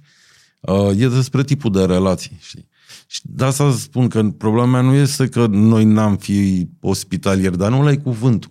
E un, dar e un tip de relații care se creează între români și după aia în interiorul lor cu străinii ăștia parașutați, care la sfârșitul zilei le dă... ce e acolo? Pentru că mă uitam la campania de promovare pentru Muntenegru. Știi care e sloganul lor? Nu. Mediterana așa cum era odată. Ce adică, tare. frate, e păsărăchie aici. Bă, dar e natural, e frumos. Tare. La noi am putea să spunem că Europa așa cum era odată? Sau cum n-a fost niciodată? Nici nu știu, poate, poate e frumoasă o, o acceptare a unei realități dacă suntem la periferia Europei. Hai să vedem, ne poziționăm ca un Mexic față de Statele Unite, bă, nu ne place asta, hai să o dăm la o parte. Dar ce mai înseamnă Deși noi n-am periferie? fost în Mexic ca să vedem cât de mișto e. Ia, că, da, că ia- mi-a zis mie da. Răzvan Pascu că, că e foarte tare. Se, a- exact, acum care în Mexic? Mexicul lui Răzvan sau e Mexicul din filme făcute de americani care se arată că Mexic, e Mexicul lui Trump, e Mexicul cu ei, știi? Exact. Dar, uite, exact, dacă am ști mai bine cum este Mexicul și care e relația Mexic și continentul ăla american, poate e interesantă ca poziționare, mai multă relaxare. Aici, aici fugi din fugi din Europa organizată, riguroasă, în această libertate. Dacă vrei, poți și să... Mi-a spus un străin la un moment dat, e singurul oraș din lume și am fost peste tot în care dacă la un moment dat chiar vreau să iau microfonul în gara de nord și să zic ceva la microfon, se putea întâmpla chestia asta. Putem să o fac, știi? Fără reguli, fără... Uh, poate tare. În, într-o discuție când Bucureștiul candida pentru capitală culturală, ce este acum Timișoara, eram în bordul ăla alături de alți oameni care pe unii abia cunoscusem și asta a fost o mare plăcere. Și pe discuția asta despre cum poziționezi Bucureștiul, iar la sfârșitul zilei nu, nu ar trebui să uităm că brandul, de, brandul capitalei are un mare, mare efect asupra brandului de țară. Stockholm nu are nicio legătură cu restul Suediei, dar noi ne imaginăm că Suedia este ce știm despre Stockholm. La fel New Yorkul, Exact. la fel Londra, Uite, exact, Londra, Parisul. Sigur, sunt niște diferențe colosale. Numai că de asta e important brandul de oraș, în special București, pentru că de fapt îți ajută sau nu uh, brandul de țară. Bun. Și atunci discuția asta despre poziționare, apropo, în jurul capitalei culturale, am chestionat asta, dacă toți suntem la marginea Europei, de obicei în margini, nu știu, îți faci depozitele, dacă ești o firmă, le faci mai că plătești mai puțin. Hai să vedem dacă în România ar ști să fie un fel de depozit în sensul de depozitare a unor comportamente, obiceiuri. Dacă tot, nu știu, facem un... Ne spunem nouă că e interesant că am fost între atâtea imperii și culturi și cum am luat din toate alea. Nu știu, poate ne jucăm și cu informația asta. Și dacă știm să fim acest depozit. Poate, mm. poate dacă muzeul satului uh, are un succes atât de mare la străini, Muzeul Satului din București, poate România știe să fie un muzeu al satelor Europei. Habar n-am. De aici putem să fabulăm cât vrem. Dar mai ales dacă lungim termenul și zicem vorbim pentru peste 25 de ani, iată cât de mult putem fabula, da, așa Se, apare. se întoarce regele. De- A plecat prinț, a întors regele, vine acasă în uh, Aia, Transilvania. exact. Și scoatem și mașinile de acolo, că mai nou a devenit prea aglomerat. Și vezi că întreba asta, ce, cum poziționezi România în Europa. Nu știu, poate despre această... E, că, dacă a, a, spuneai de Munten, despre Muntenegru. România, așa cum era Europa odată. S-ar putea să fie, adică tipul ăsta de întârziere... Avem încă praf la țară. Da. Uite, eu dacă aș fi la Chișinău și aș avea un... și în Republica Moldova, mie acolo mi se pare o șansă minunată. E și mică. O, imediat o faci cum vrei țara aia, și uh, ca poziționare. E ieftină, poți să o iei acum. E la Da. discount. Da, exact. Nici rușii nu o mai vor, Da. că e prea sărac. Dar pe aia, ăla este exact muzeu, te, te întorci în timp.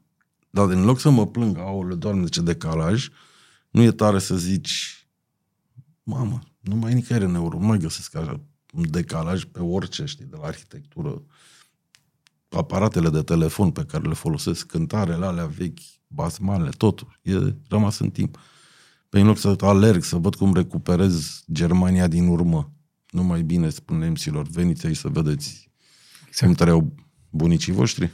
Pentru că moldovenii uh, visează să emigreze în România, românii visează să emigreze în București, bucureștenii visează să emigreze în Germania, nemții visează să plece în altă parte, unii în America sau pe nu știu unde, La căldură vor. Da. ceva de genul. Toată lumea vrea să plece undeva. Uh-huh. Toți vrem să plecăm undeva, e foarte greu să te împaci că ești de acolo. Și cred că cumva trebuie să ne găsim cum, uh, uh, acest echilibru ca să nu o luăm razna. Cu e razna dacă, dacă la nesfârșit ești ne- nemulțumit de locul ăla în care ești, bă, pe bune. Eu aș putea să, să o joc cel mai bine. Ai mers din Moldova. Frate, nu ăla de mine, eu sunt moldovean. Uh-huh. Sau m-am născut la Brașov, sunt educat acolo. Eu sunt brașovean, mă. Mm. Oi, noi suntem, Mhm. știi, Bra- Brașov. Nu știu, ce- orice o fi cu Brașovul ăla, e ceva peste. Uh-huh. După care, acum sunt în București. Păi când mă duc acasă la Brașov, mă mai ia câte unul. Ai, mă, du-te că deja vorbești ca mintici. Te-ai făcut mitic. Sunt moldovean, bă. Moldovean, brașovean, bucureștean, sunt de aici.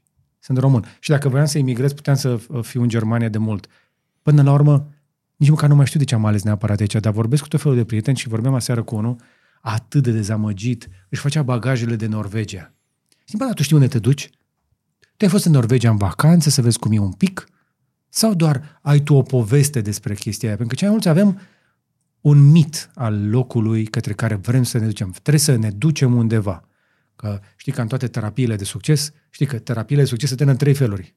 Dacă te duci la psiholog, știi? Mm. Varianta numărul 1, divorțezi. Mm. Varianta numărul 2, îți schimbi casa. Uh-huh. Varianta număr, numărul 3, schimbi jobul. Uh-huh. Eu am făcut două. Tot avem impresia asta, iluzia asta că trebuie neapărat să schimbăm ceva. Uneori, da, trebuie să schimbi ceva. Dar să-ți renegi locul de unde ești, mie mi se pare una dintre cele mai dureroase chestii. E un pic de amputare, e traumă. Să tai o bucată din tine, să zici, bă, eu nu sunt, eu nu sunt de aici. Dar de ce ai stat atât de mult?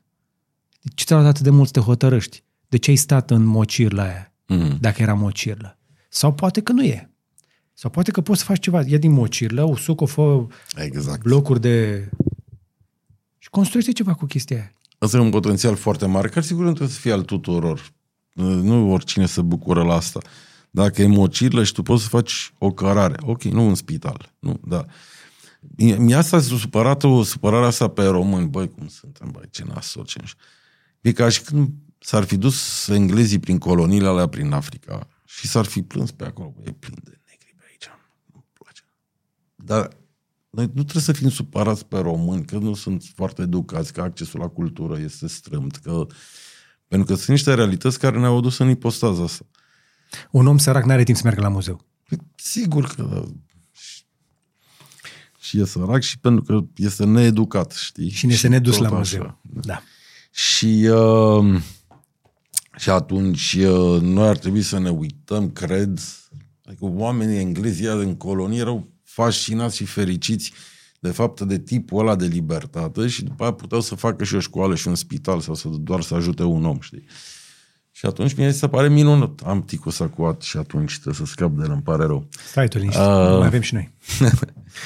Uh, mie mi se pare uh, chiar aproape minunat în țara asta că poți să faci f- în foarte multe locuri diferența, locuri ca preocupări, ca ca amploare, știi, deschizi în, asta, acasă cineva deschide în orașul Alexandria o mică cafenea foarte cochetă și cu 30 de cărți pe care le poți împrumuta pentru că nu mai există nicio librărie în Alexandria, ai făcut o diferență într-un oraș cu 80.000 de oameni, sau nu știu cât are. Mhm. Uh, Și au început să apară muguri de genul ăsta prin țară. au început și e frumos, că de fapt așa crește țara asta, din tot suma foarte multor intervenții da. mici. Iar uh, acum, spre exemplu, dacă vrei să te duci undeva în țară într-un loc frumos, se viralizează atât de repede pe Instagram că sunt full. Deci dacă vrei să te duci în weekend, uh, în uh, Secuime, da, în Covasna, într-un conac, o chestie genul ăsta, sau, nu știu, la o chestie în jurul Bucureștiului, băi, e full. Mm. Trebuie să sun la foarte multe chestii până găsești ceva. Deci oamenii au început să iasă, au gustul. de- Și fără să numărăm străinii, deocamdată românii, știi? Romanians occupy Romania, știi? Noi am ieșit să ocupăm țara, în timpul liber cel puțin, dar aminte dacă mai vin unii și de afară și vor începe să vină de acum. Adică e, este potențial de aici. Adică am trebuit să fim un pic orgolioși să zicem, bă, începe să fie mișto aici și când o să înceapă să apară orgoliul ăla, cred că o să fie o, o treabă foarte interesantă. Așa e. Pentru că, iar, e- probabil că e de așteptat și e normal să avem nevoie de tipul ăsta de confirmare. Când străinii spun îmi place, e, atunci e ok. că vorbim despre uh, Adrian Ghenie sau vorbim despre vizitarea Bucureștiului, avem încă acest, nu știu, un complex. E un tribut al provinciei, dar avem da. nevoie să ne spună oamenii că cu cât noi vom face mai multe lucruri interesante și ea vor fi mai mulți și vor spune mai des, bravo, ce mult ne place, începe să ne crească și nouă stima de sine. Dar asta este în lipsa acelui proces de branding. Mă zici că vreau să vând un proiect de branding. Bă, da, vinde-l, vinde-l.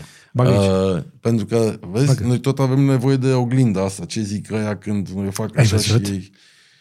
Hai să știm noi ce avem de făcut, ce e bun, ca să-i facem pe aia să zică. Nu să știi, nu e să nu fie testarea asta și așteptarea asta. Hai, hai să, să ne împăcăm cu ideea că nu o să facem asta de capul nostru. Trebuie da, să ne dea voie cineva, da? da? O trecem la limitele exact, asumate. Exact, ne asumăm asta. Nu se vrea. Nu se... Nu, exact, nu se vrea. Deci ne, ne, trebuie, ne trebuie un tătucă care să ne zică pe aici și facem așa și astea cad și... Uh-huh. Nu? Ce mai băgăm acolo la manual? Deci ne-am, ne-am asumat chestia asta, ne-am asumat asta de leadership, ne-am asumat că în loc să ne lăudăm cu autostrăzile, ne, ne putem lăuda și cu niște praf, niște sate vechi, niște mâncare bună pe aici, pe acolo, dar așa. Eu îi dau cu mâncare, mie îmi place, mm. îmi place mâncărica, mă tot întorc acolo. Probabil că am și sărit prânzul. Uh, dar în afară de partea asta de branding, în procesul ăsta de împăcare a noastră cu locul, crezi că este neapărat nevoie de cineva din exterior sau o putem face singuri? Noi o putem face și singuri, dar nu e așa, nu e păcat când există atâta cunoaștere în lume, știi? Sau să vorbim doar despre Europa, că suntem parte acestui proiect. Nu e păcat să nu o faci împreună, profitând de experiențele altora, de know-how Dar îi pasă altora, cuiva? Știi? Avem această senzație că nu-i pasă nimănui. Nu-i pasă vecinului de mizeria de pe stradă, nu-i pasă primăriei de drumul meu rupt, nu-i pasă guvernului de mine, nu-i pasă Uniunii de noi că suntem la periferie. Și în cele din urmă nu-i pasă nimănui. Și atunci de ce mi-ar păsa mie? E foarte greu de uh, pornit de la capătul ăsta de aici, știi, de asumare de la chestia asta. Tu de unde ai vrea să o iei, dacă ai putea? Cred destul de mult că, fără să mă pricep, dar dacă la un moment dat uh, România va fi mai bună uh, în măsura în care vom avea o, nu știu, clasă politică, să folosesc termenul ăsta, mai bună, lucrul ăsta se va întâmpla plecând de undeva din zona administrațiilor locale. Pentru că uh-huh și nu mă refer doar la astea mari, și la orașele mari. Aproape cu cât, cu cât sunt mai mici, cu atât cred că poți să pui mai mult mâna pe tipul ăsta de schimbare. Pentru că acolo sentimentul ăsta, de fapt, nu-i pasă sau îi pasă. Uh, începe să nu mai fie atât de diluat. E relație mult mai... Okay. Nu e cu un politician, e cu un administrator. Știi, am nu mai e stânga, dreapta, conservator, progresist, e despre buna calitate a vieții din, nu știu, senialitică, mă rog, transport în comun, curat, da. sigur. Dacă cobor mai jos la țară, este ce a votat neamul. Mm. Ne-am pus, neam, neamurile s-au pus și au votat un primar, că așa se întâmplă de foarte multe ori la țară. Eu încep să văd, ori pentru că e internetul mai prezent în viața noastră, ori pentru că într-adevăr sunt mai multe cazuri, eu încep să văd uh, schimbări uh, în uh, administrația asta foarte mică, în sate și în... Altceva decât Ciugud? Da, da, da, și altele, chiar și la, la uite, la Ceraș, unde avem noi niște, fără să avem rude acolo, dar căsuță de mică de vacanță. Uh-huh. Unde? Cerașul e pe lângă Vălenii de Munte. Ok.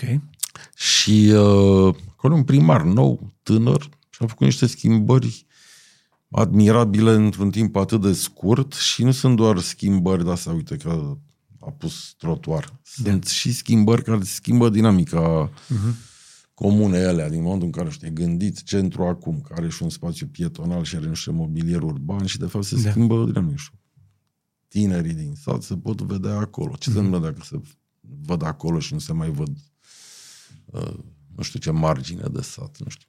Se comportă altfel, se... Oamenii trebuie să vadă. Ca să se cunoască, trebuie în primul rând să se vadă. Să stea față în față pe băncile la două de care există mai devreme. Mm să facă cunoștință, să...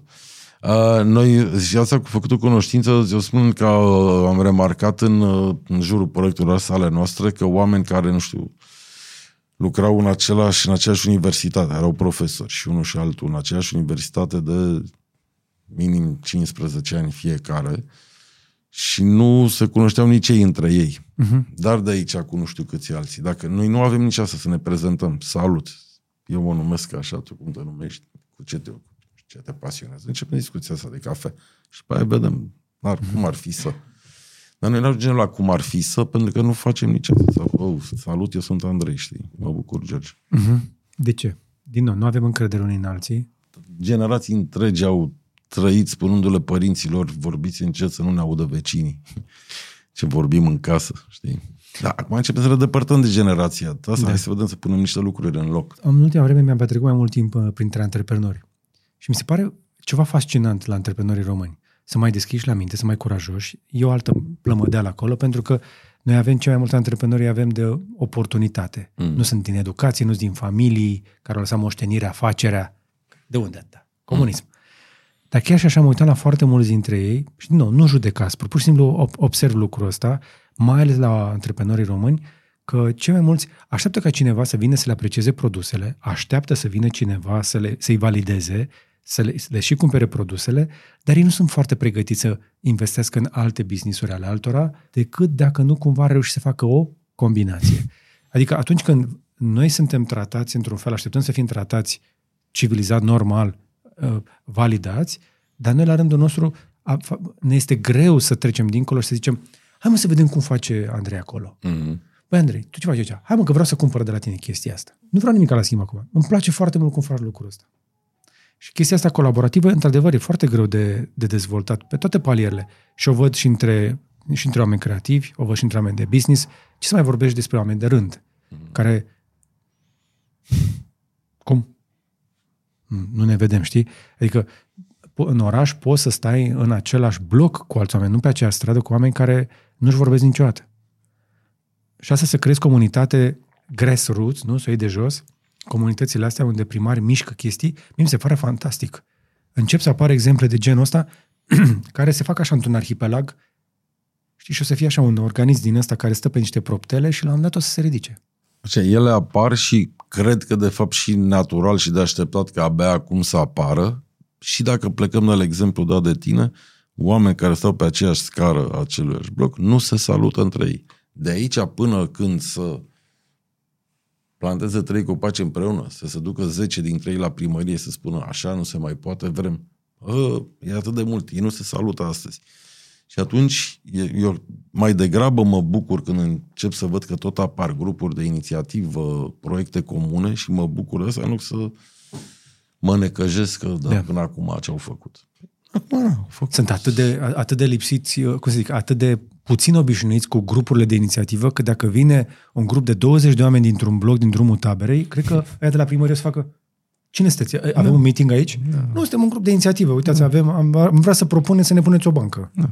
Și dacă nu răspundeți, va veni și peste o săptămână. Și o să zic că, bă, ăștia sunt 20, punem o bancă. De fapt, mm. ea sunt 20 din 250 de mii din cartier. Mm. Nu e nevoie decât de 0,0 mm. ca să miști ceva. Și uh, n-ar, n-ar strica un pic de curaj. Bine, acum nu o să rezolvăm noi toată România. Tu ești un bun de design. Mai ai timp? Că mai am niște întrebări. Da. Schimbăm registru? Da. Fii atent. Atunci m-am gândit ce să te întreb deștept. Mm. Și una, uh, o, să, o să spun câteva întrebări care polarizează cel mai tare oamenii și internetul. Și o să încep de la Cybertruck. Mm. Îți place Tesla Cybertruck? Nu, m-am uitat. Ești diplomat. Deci nu, pe cuvântul meu. Nu, te nu știi mașina Cybertruck? Aia, aia lui Elon Musk, Tesla, aia tăiată așa cu toporașul? O știu așa, din ce am văzut uh, dând cu degetul, dar nu, nu, nu știu despre, nu. Ok. Bine. Este iPhone-ul cel mai important obiect de design al uh, secolului? Ah, e tare întrebarea asta. Cred că da. Da. Dacă te uiți doar la ce atașament e. Știi, încercam să le vorbeam cu copiii mei despre ce muzică ascultă. Sunt adolescente. Și încercam să le spun că în anii 90 avea, ok, rockotecă și se strângeau acolo rockeri și se mai multe formații de rock. Și mai aveai, nu știu, discotecă, se auzea muzică disco. Dacă exista în România și în alte țări din Europa, de peșotecă, unde se asculta doar de peșmot. uh, e, așa și cu iPhone. Să fii categorie în sine și de atâta vreme și cu gradul ăla de fidelitate. Și este exact, e doar design, modul în care a fost gândit produlat și nu vorbesc despre desenul lui, știi? Vorbesc despre tot business-ul din spate și cum a fost el gândit. E să... Da, e, cred că, uite, e tare asta, nu m-am gândit până acum. Cred că da, e cel mai tare proiect de design din ultimul secol. Și cu toate astea când a apărut, nimeni nu a spus că ăsta este cel mai folositor obiect. Râdeau de el. Cum adică, fără butoane? Deci, de, plecând de la chestia asta, întrebarea este ce alte obiecte crezi tu că noi le interpretăm greșit? Pentru că ori e hype, ori este o revelație a cuiva prin design care de, vede lucrurile într-un alt, în alt mod decât le vedem noi. Cred că iar eu mă duc spre ce mă pasionează și ce încerc să pricep mai bine. Cred că, uite, e despre modul de funcționare a orașelor și viitorul orașelor în general. Spre teoria acum, știi, care vorbesc mult despre, nu știu, cât, câte mașini în oraș sau nu, cum locuim împreună, cât mai construim, cât uh, regândim diverse spații și clădiri și multe par așa că sunt foarte progresiste și a, că sunt progresiste, sunt și comuniste. Dacă sunt prea SF, sunt prea... Dar la un moment dat când se întâmplă și încep să le, să le vezi cum funcționează, ești năucit de cât de refractar ai, uh, ai fost inițial. Știi? Exact. Da, uite, și e o extrapolare poate prea mare, dar asta cum îți funcționează iPhone-ul în sistemul iPhone, este același tip între... Eu cred că în aceeași paradigmă despre cum îți funcționează un oraș întreg, știi, în relația lui cu suburbile, cu cetățenii, cu autoritatea guvernamentală, cu... Adică este foarte mult design acolo și mi se pare minunat să, la un dat să poți să administrezi un stat sau un oraș. Uh-huh. Tot încerci să-l schimbi. Exact ca procesul de R&D din și de inovația din spatele unor produse ca iPhone. Știi? Ok. Dar n-ai, n-ai, n-ai mers cu o Tesla încă? Am mers, uh, dar nu, dar n-am condus, doar mă, nu, n-am condus. Cum ți se pare? Nu ți se pare că ar putea să fie noul iPhone uh, să facă pentru industria auto ce a făcut iPhone-ul pentru telefoane? Probabil că da. Uh, eu știu că tu ai o Tesla, deci nu vreau să ne căjesc. Sau Poți să zici orice, că n-am nicio limită acolo. Eu îi și înjur și laud. N-am nicio, nicio jenă. Chiar problema mea cu Tesla, eu, eu nu mă pricep la mașină, adică asta înseamnă așa. Dacă tu mă întrebi Nimeni nu știe ce sub capotă. putere am Nici eu nu știu pe de mea, nu știu că ai puterea, habar n-am. Nu contează. Știu doar că e motorină și nu benzină. Uh, nici nu-mi place să conduc teribil. Hai că na, multă vreme nu-mi plăcea să conduc. Dacă îmi spuneai trebuie să mergem până la Ploiești, și cine conduce? Mai nou m-am împăcat cu asta. Dar nici condusul în sine nu e o pasiune. Așadar, relația mea cu mașinile spune că îmi place sau nu îmi place cum arată. Este doar despre doar atât? estetică, jur. Dar dincolo de estetică, pentru că uh, putem discuta o grămadă, că ne place, că nu ne place, la, la mașini cam asta este. În general ne cam luăm mașinile după cum ne-au plăcut și pe aia justificăm alegerea. Uh-huh. Cam asta e procesul. Uh-huh. Adică eu am învățat asta de la un vânzător de mașini.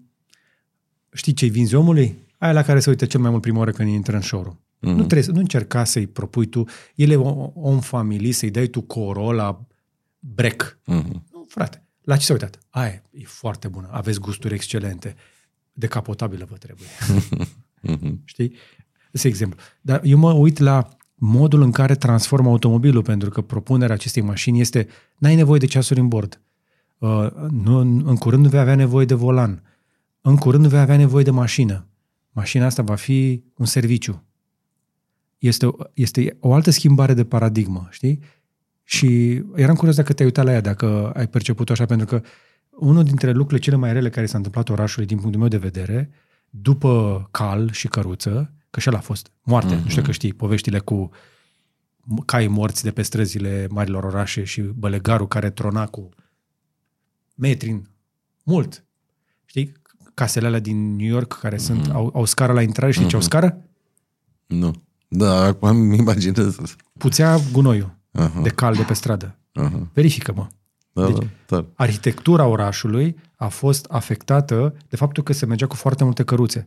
Și când se făcea un accident de cal, conform poliției de asigurare, nu aveai voie să iei calul de acolo, trebuia să ridici o firmă specializată. Firma specializată aștepta ca acel cal să intre în putrefacție ca să-l poată tranșa. Wow. Abia atunci putea să-l tranșeze, să ia bucățile, să le pună și să le evacueze. Să tea cu zilele, săptămânile până se întâmpla procesul. La fel gunoiul. Deci erau firme specializate în strânsul gunoiului de cal de pe străzi. Uite, acum ne-am uitat la încoronarea uh, regelui Charles și erau câteva grămăjoare de bălegar de cal și ce ciudat, uh-huh. imaginează Londra, uh-huh. uite așa pe marginea drumului. Și cum era tam, uh, Tamisa, super împuțită și așa mai departe. Dar, dincolo de căruță și de cal, a venit automobilul care rezolva mare, marea problemă a mirosului, era cea mai mare problemă, a duhorii, a gălăgiei roților de căruță, a copitelor și toate chestiile astea și mușcătura de cal care era extrem de infecțioasă. A venit automobilul și a rezolvat marea. Deci, cum să zic, nu știu dacă știi, dar erau discuții între la nivel de urbanism. Bă, nu rezolvăm problema asta. La un moment dat chiar a fost o întâlnire a urbaniștilor care s-a terminat mai devreme pentru că nu avem nicio soluție. Calul nu pleacă nicăieri. Pe care a venit Ford și a zis, am eu o soluție, știi? Și nimeni n-a văzut soluția venind. După care automobilul a, a, ne-a dus alte probleme, pe care le știm cu toții. Cea mai mare problemă avem asta, că poluare, ține particulele în mișcare și despică arterele astea. N-ai cum să traversezi de capul tău, n-ai cum. Mm-hmm. Și oamenii de peste drum nu, nu-și vorbesc pentru că tot timpul este acest zid între ei numit drum cu mașină pe el. Crezi că poate o mașină ca serviciu să salveze orașul? Da, și asta mie se pare minunat. Știi că vezi mașina peste căruță și acum Tesla peste mașină și e un upgrade, hai să zic, doar de produs la întrebarea cu ce mă mișc din locul A în locul B și de fapt schimbă relații sociale, schimbă exact. nu știu, modul în care îți consumi timpul, îți împarți ziua, îți investești banii, adică îți schimbă de fapt toată... Așa, asta e minunat la, da, la ce înseamnă design, sigur, la scara asta, știi? Da, e, eu abia aștept, uh, eu abia aștept viitorul. Ce, ce, ce face cu tot magherul când ar dispărea 80% din mașini? Da. Știi Ma, că ar dispărea.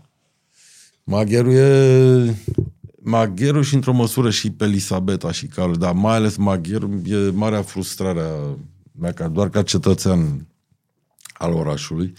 Îl știu și foarte bine că am locuit în Romană și mergeam la universitate pe jos, că eram la Universitatea da. București, așa că îl știu de foarte tânăr, în amănunt.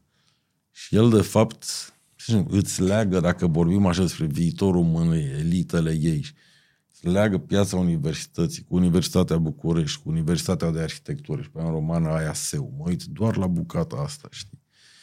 Și și el e de fapt un bulevard ca de... Nu, nu e bulevard, da? Nu bulevard, e o centură ce? prin centru. Exact. E o centură. Care seamănă foarte mult cu magherul ăla din 90. Iar România tot crescut, București a crescut, magherul ăla se încăpățânează să rămână să rămână provincial mediocru și necontemporan, știi? Nu știu ce aș face cu el. Sunt uh, și Doru Frolu și alți arhitecți grupați în, în uh, diverse, diverse, în jurul diverselor proiecte. Au, tot, au multe soluții și sunt, unele sunt simple. Acum, scuze, nu mă, nu mă pricep și nu țin minte foarte bine, dar mi se pare foarte interesant cum doar dacă muți o zebră de aici, aici de fapt creezi alt tip de flux și de relație între uh, nu doar între cele două trotuare, ci între bucăți de oraș până la urmă. Sau de la soluții de-astea mici, dar iar pe care ei le știu din experimente și pilotări pe care le-au făcut alți urbaniști în alte orașe și au văzut ce funcționează și ce nu. Știi ce mă necăjește iar undeva în jurul Maghiru foarte tare? Tu ai Universitatea Mincu de Arhitectură și uh, Facultatea de, de Litere. Și ele stau într-un fel cu spatele una la cealaltă e, cum se numește, Edgar Chine, cred că se numește străduța dintre da. ele. Dacă într-un fel simbolic sau nu știu, l-ar sta față în față, adică nu știu, dacă avea niște bănci sau niște cafenele da. pe Edgar Chineu ăla și doar pe acolo ar mai trece mașini, studenții de la arhitectură, studenții de la litere, s-ar da. cunoaște, s-ar saluta. E, așa e și cu magherul ăsta, săracul. Știi cum faci să-l... Știu eu. Mm.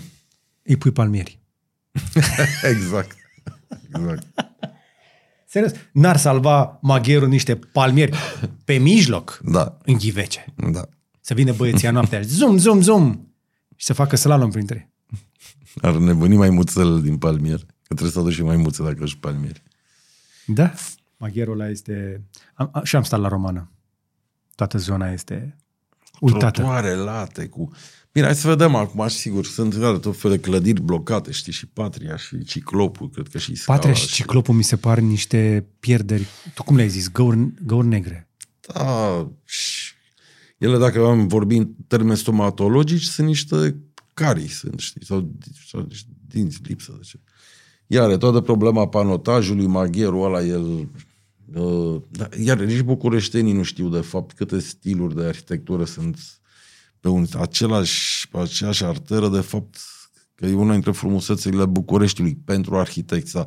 Ar fi și pentru București, dacă cineva le-ar spune că este foarte eclectic orașul ăsta și că da. alți arhitecți când vin în vizită în București sunt fascinați de, de povestea asta. Undeva pe la Tel Aviv o mai regăsește așa ca, ca textură de stiluri, știi? Dar le-am acoperit de meșuri toate, adică semnături de arhitect. Păi să nu se vadă tencuiala care cade. Da. Dorin Ștefan mi-a zis chestia asta, că nu ar trebui să ne deranjeze atât de tare faptul că noi nu avem arhitectură unitară, că asta poate să fie o, o, o chestie bună. În Europa nu mai vânăm să fie unitar. Uite, da, a făcut frumos uh, Gaudi din Barcelona, toate alea, dar putem și altceva. Și oricum nu suntem că le, nu poate, poate să înțeleg de ce îmi place la Vina, de ce îmi place Budapesta, ok, este la fel, este simetric, îți dă, sigur, creierul tău e odihnit de toată simetria asta și ordinea asta care îți vine și din cum, doar cum arată fațadele, că sunt parte ale un aceluiași stil. Și... Dar noi nu avem acum cât de supărat să rămânem, ce dărâmăm tot și reconstruim, nu avem. Și hai să vedem ce, ce e bun, ce poate fi îmbunătățit. Hai să ved, mai vedem o chestie, pentru că dacă tu la nivel arhitectural nu ai această ordine. Ok. La nivel de procedură, tu administrație nu ai și nici nu o să ai capabilitatea de a reglementa zona privată. Zona privată înseamnă și cum îmi închid eu balconul cu termopan urât, și prufele de la uscat, înseamnă și benere urâte, și meșuri tot private puse nasol pe clădiri. E un dezmăț. Zona privată, verticalele orașului, sunt o grădină zoologică nereglementată. Grădină zoologică. Da, nu știu ce. E o nebunie, e o zonă privată. Dar orizontală să ia statului. Este cum arată, nu știu, plăcile care îți spun pe ce stradă ești. Plăcile alea ar, ca design, dar și ca utilitate. Ar putea să-mi spună, nu știu, de la ce număr la ce număr e stânga, dar în dreapta, dar poate să putea să-mi dea mai multă informație. Slavă Domnului pentru și Waze și Google Maps că străinii ar fi pierdut la noi. Da. Și fără Uber. da. Deci fără astea trei, străinii la noi ar fi mâncați. Noi nu avem indicatoare, nu știi unde ești. Nici măcar bucureștenii nu știu pe ce stradă nu. sunt în momentul ăla. Nu. Dar locurile de parcare, nu vorbesc despre numărul lor, vorbesc în modul în care le sistematizez, ce tip de ordine reușesc să generezi, iar la nivel așa estetic, dacă discutăm despre Viena și Budapesta clădiri, nu le avem, dar hai să vedem ce putem reglementa altfel, știi? Nu știu, mobilierul stradal, stațiile de autobuz, duce în mână administrației și unde nu e mare lucru de reglementat, pur și simplu trebuie un sistem pe care să-l aplici. Și ala îți dau un tip de ordine Altfel se așează și dezordinea istorică, că n-am clădiri ca la Viena, și dezordinea contemporană de anarhie privată da. a spațiului. Ce mai știi de Patria și de Ciclop? Uh, știu că există acum, uh, da, doar asta e bârfă asta de restaurant, știu că există un investitor, un cumpărător interesat de Ciclop și cred, știu și că Ciclopul chiar poate fi vândut, că s-au rezolvat temele care până acum alții ne-au blocat. Da, cred că era și primăria împreună cu moștenitorii și cred că erau. Mm-hmm. Deci cred că e posibil să se... Ok. Uh, Mi-am luat scuterul de acolo. Primul meu scooter Vespa l-am luat din Ciclop. și eu la fel. mi, se, mi se pare fascinant locul ăla când am ajuns acolo. Chestia asta este aici, în mijlocul orașului. Da, da. Fascinant. În mijlocul orașului, lângă Guvernul României, există două clădiri foarte frumoase. Una scrie ITP non-stop și nu mai știu. Uh, sunt niște servisuri lipite de guvernul României, niște clădiri foarte frumoase. Da, da, da. da, deci da. Acolo repar... lângă pompieri, nu? Da. Exact. Și de ce pompieri acolo? De ce servis acolo? De ce nu știu, spații culturale, de ce nu restaurant, de ce nu sală de recepții, de ce nu, nu știu, habar n-am, dar nu da. poți să ții servis acolo. ITP, non-stop. Bine. Uh, am făcut ce am făcut, ne-am întors la oraș, la sistematizare. Te-aș mai deraia o dată. Mm-hmm. Mai, mhm. mai, mai suporți una? Da. Fii atent. Eu o să zic că uh, AI. Mhm. Ți-e frică? Nu. Generative AI. Ai văzut ce, ce iese în fiecare zi? Da. Urmărești? Ai sigur că mi-e frică, mi-e frică de orice chestie necunoscută. Dar nu mi-e frică, m- m- sunt mai, sunt mai Ești- curios ești om- decât ești frica om mea. de uh, creație, ești și om de publicitate, da? Ești un om care înțelege creația umană, intim. Lucrezi cu foarte mulți oameni creativi, înțelegi tot procesul, nu se întâmplă așa. Mhm. La asta e așa. Mhm. Că vorbeam mai devreme. Ăsta nu doar că este cheap and good enough, ăsta este free and good enough. Aha. Da, și fric. Fric and good enough. E în fric. Ah, ah, o, mi-o, mi-o, o țin de asta, mi-o notez. Mie, e, a, așa pe termen lung și dacă vorbim despre omenire, habar n-am ce să zic. Eu mai degrabă sunt curios a, și cred că va fi, cred că va fi bine. Că sunt român, nu? N-am zis că așa o să fie. Ne descurcăm. O să fie bine. O să ne descurcăm. Ce putem face noi? Ăia știu. Că să A, fă, n-ai că să fă. Da. Dacă vorbim doar despre România, eu cred că e o oportunitate. Pentru că, uite, dacă vorbim doar despre industria de publicitate, oameni de creație și oricum nu avem atât de mulți pe cât este de mare nevoie. Avem Serios? și în această industrie această problemă de resursă umană ca în orice industrie, cred, din România. Pe de o parte. Pe de altă parte, hai să spunem că agențiile de publicitate găsesc o soluție sau zona organizată a industriei astea să aibă suficient de mulți oameni, designer și oameni creativi eh, angajați. Suma departamentelor de creație din agențiile de publicitate nu au nicio legătură cu nevoia imensă de design și de mai bună estetică a României. Ne uităm acum pe geam și o să vedem logo-uri urâte, vitrine urâte, casete luminoase urâte. E foarte mult urât. Urât. Așa, Inestetic. da.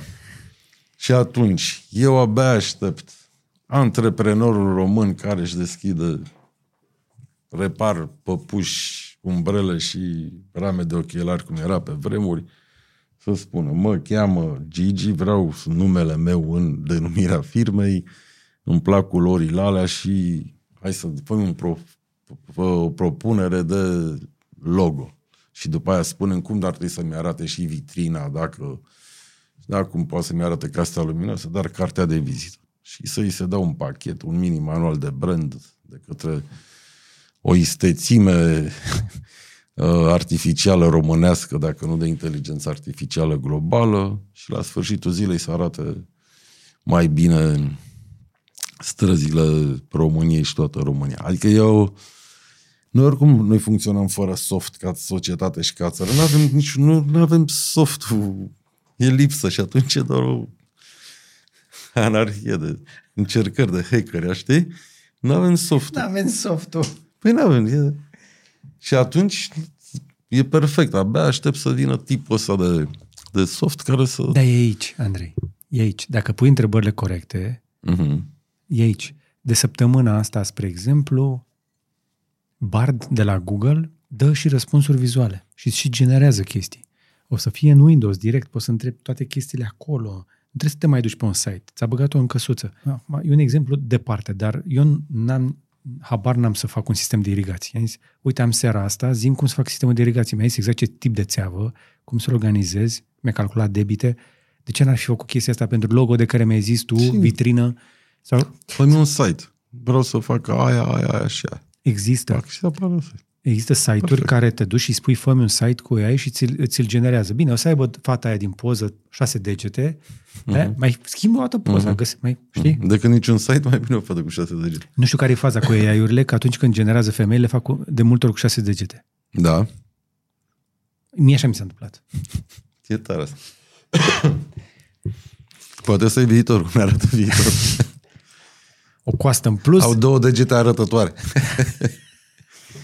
Asta, sigur. Dar, AI. Poate Ge- se digitalizează statul român cu ajutorul AI-ului. Leagă în bazele de date aia cu aia cu aia și fă 10 ghișe unice. Pac, se întâmplă. ROE-ID. Au lansat săptămâna asta în teste identitate digitală, te poți loga în ghișeu, o să te loghezi în bănci, o să faci mai multe chestii. N-au zis nimic de AI, dar e un început. Dar chiar și așa, hai, hai să mai stăm un pic în publicitate și în creație. Stăteam de, de vorbă cu un prieten publicitar. După ce am povestit asta cu generativ, nu știu ce, a mai venit încă un român. Zice, a, păi eu lucrez deja la un startup de AI. Și ne mai întâlnim cu încă unul a doua zi, zice, eu am un startup de AI. Știi? Așa sunt aceste etapele. Un român află, un român lucrează, celălalt a făcut un business. Ceea ce nu e rău. Și sunt de vorba așa, după ce vorbim noi așa o oră despre, uite, ce face Midjourney, ce face Dali, ce face ce GPT, ăsta zice, păi eu de aici înainte pot să mă duc la client nu doar cu brieful, mă duc direct cu proiectul. Mhm. Și spun, uite, pentru ce mi-ai cerut tu, nu ăsta e brieful ce vreau să fac, asta e ceea ce am făcut deja, îți place, asta e factura. Adică el a, a, a văzut foarte repede oportunitatea de a-și pune ideea în creație. Dar chestia asta arde niște etape. Și ce vreau să te întreb. Unde vezi riscuri pentru creație? Pentru că, într-adevăr, pentru oamenii care n-au bani de cheltuit, pentru un român care trebuie să se descurce, să aibă un logo, să aibă un design, să aibă, nu știu, să-și îmbunătățească cumva, pentru că oricum n-ar fi cheltuit pe o agenție, hai să spunem că odată ce o să prindă gustul, curajul, o să-și facă un site, chestii mm-hmm. cu AI. Dar ce se va întâmpla acolo unde, în momentul acesta, inclusiv brandurile mari folosesc generative AI pentru a înlocui producții alea cu echipe, cu... George, dacă vrei, deschidem acum televizorul. Eu vreau despre România. Da, Sau ieșim cu mașina pe stradă și ne uităm la outdoor, cum arată. da. Nu este nimic frumos de care o să-mi fie dor. Ok.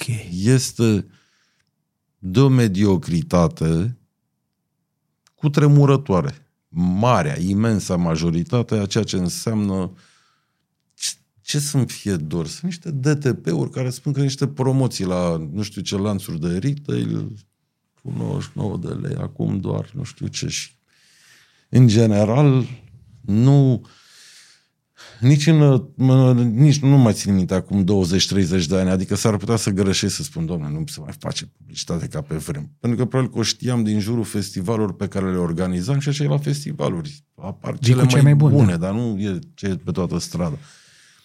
În momentul ăsta, în România, dacă deschid radio, televizor, net și mai ales dacă ies pe stradă, că până la urmă aia mă afectează cel mai mult, restul o aleg eu dacă le deschid sau nu știi. Dar pe stradă trebuie să merg.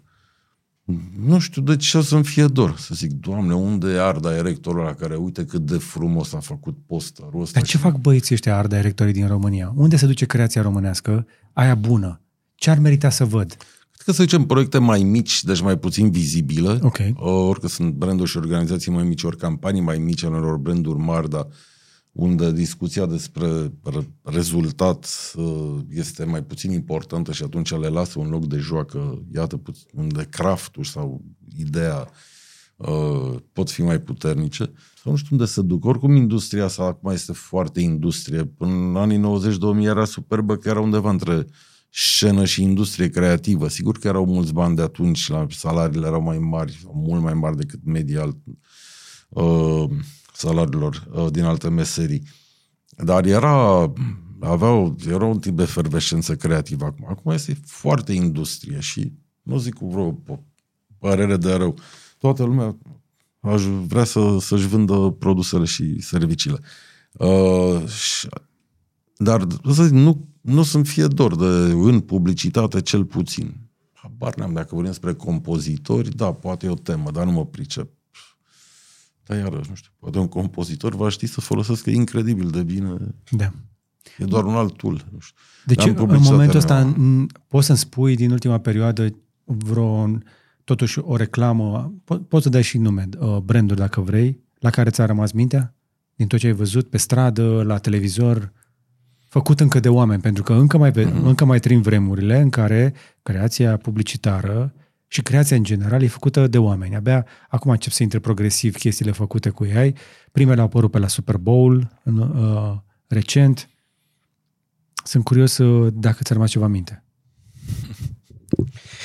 Uite, mi-a rămas în minte făcut de papaya de Robert Tiderle și pentru că brandul e neașteptat și pentru a făcut pentru un uh, lanț de Mesopotamia se numește. Da. Dacă zic și-a urmărit, se supără pe mine că nu și-a urmărit. Nu și urmă, da. Dar e tare, e de nicăieri, e o valoare de producție. Aia cu curcanii? Aia cu curcanii. A, aia e bună. Păi aia să zic. Aia a fost bună. Mi-am, l-am întrebat, mi-a zis că au vândut oamenii pe extraordinar în în urma Pe, ei. dar pe meritul lor. Păi sigur. Pentru că nu, cur, nu neapărat curcanul, dar chifla de la Meso, Da, trebuie să mă, nu mai pot de fă. Mai ești tot întrebat. Ți-am zis, nu sunt sofisticat dacă îmi zice o chiflă cu curcan. mamă, deci chifla aia de la Meso este foarte bună. Deci le-am mai făcut, le-am mai făcut reclamă pentru că mănânc, mă, mănânc suficient de des la ei. Mai ales, spre exemplu, când trec și pe la Sibiu, la Supercharger, cât se încarcă mașina, am timp de o fugă până în sus la Meso și m- m-am întors, știi? Mhm.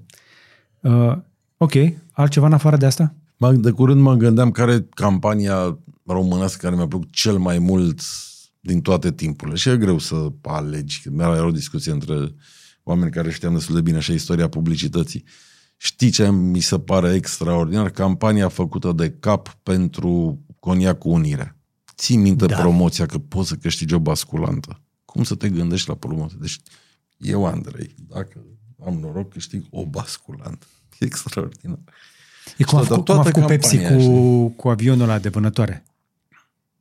Au, că au, Nu da, știu. au dat la un moment dat un jet, un avion Da, de da. vânătoare și cineva a făcut numărul de puncte și Pepsi a încercat să măsulească jocul ca să nu de avionul și a dus în instanță și a câștigat. nu știu. Da, da, da. Dar știi, aia mi-am adus aminte de unirea, pentru că vezi, e, adică pentru, e publicul la băutor de unirea, unde aspirația poate să fie câștigă basculant. Și e, dar ăla folosea insight-uri, apropo, iar mă întorc la branding ca un moș.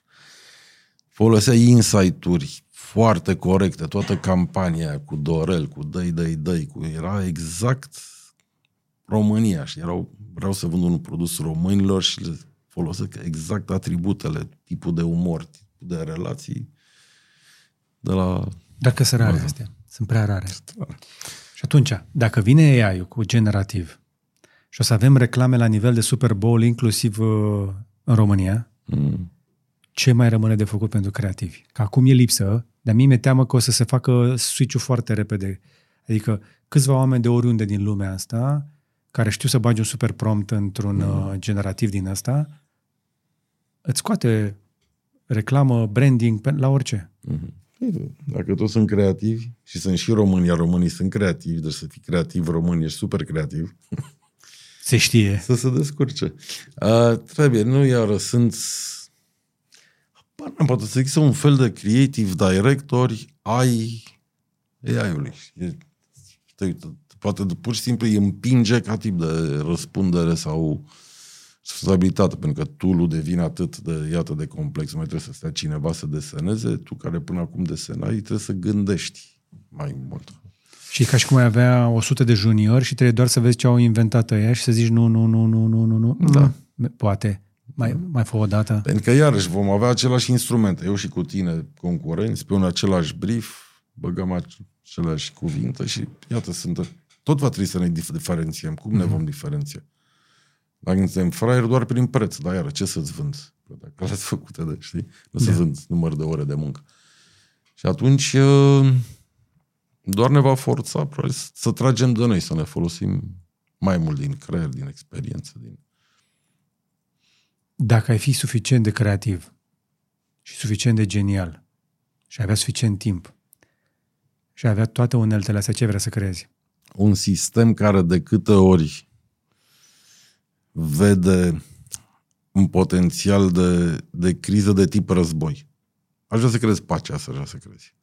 Deci de Ok. okay. câte ori încep să vezi cum din titluri, din uh, declarații, din mișcări de trupe, din, uh, habar n-am, statistică istorică, din mersul economiei, simți cum undeva un, Mhm. într-o zonă cineva va muri din cauza unui război remeditat. Pac, sistemul vine și închide. Sistemul. Și păi ce faci cu masculii? Aia unde scot taburii? Așa un sport. Ok. Tot, da, da, e sistem. Trebuie să, nu știu, să gestioneze creștere economică, Deci criză. tu- deci- Hai să le regleze. Deci tu vrei Cât o să- dictatură cu ei. Da, pentru, a, dictatură pentru pace, e rezonabil? da, e tot dictatură. Nu știu. Dar pe partea de creație mă interesează. Pentru că A, pe specialitatea partea de casei... creație. Pe partea de creație, care crezi că este apogeul creației făcută de oameni, într-o lume în care poți genera orice video, foto, audio, avem deja o grămadă de unelte. Poți să crezi, uh, nu știu dacă știi, dar uh, Bruce Willis și-a dat unui fond uh, identitatea vizuală și vocea, pentru că are o, are o mare problemă de sănătate, nu va mai putea juca, este într-o stare destul de dificilă. Și atunci și-a, cumva, și-a pus identitatea lui vizuală și audio într-un AI, la fel cum a făcut Snoop Dogg, mm. la fel cum au făcut și alții.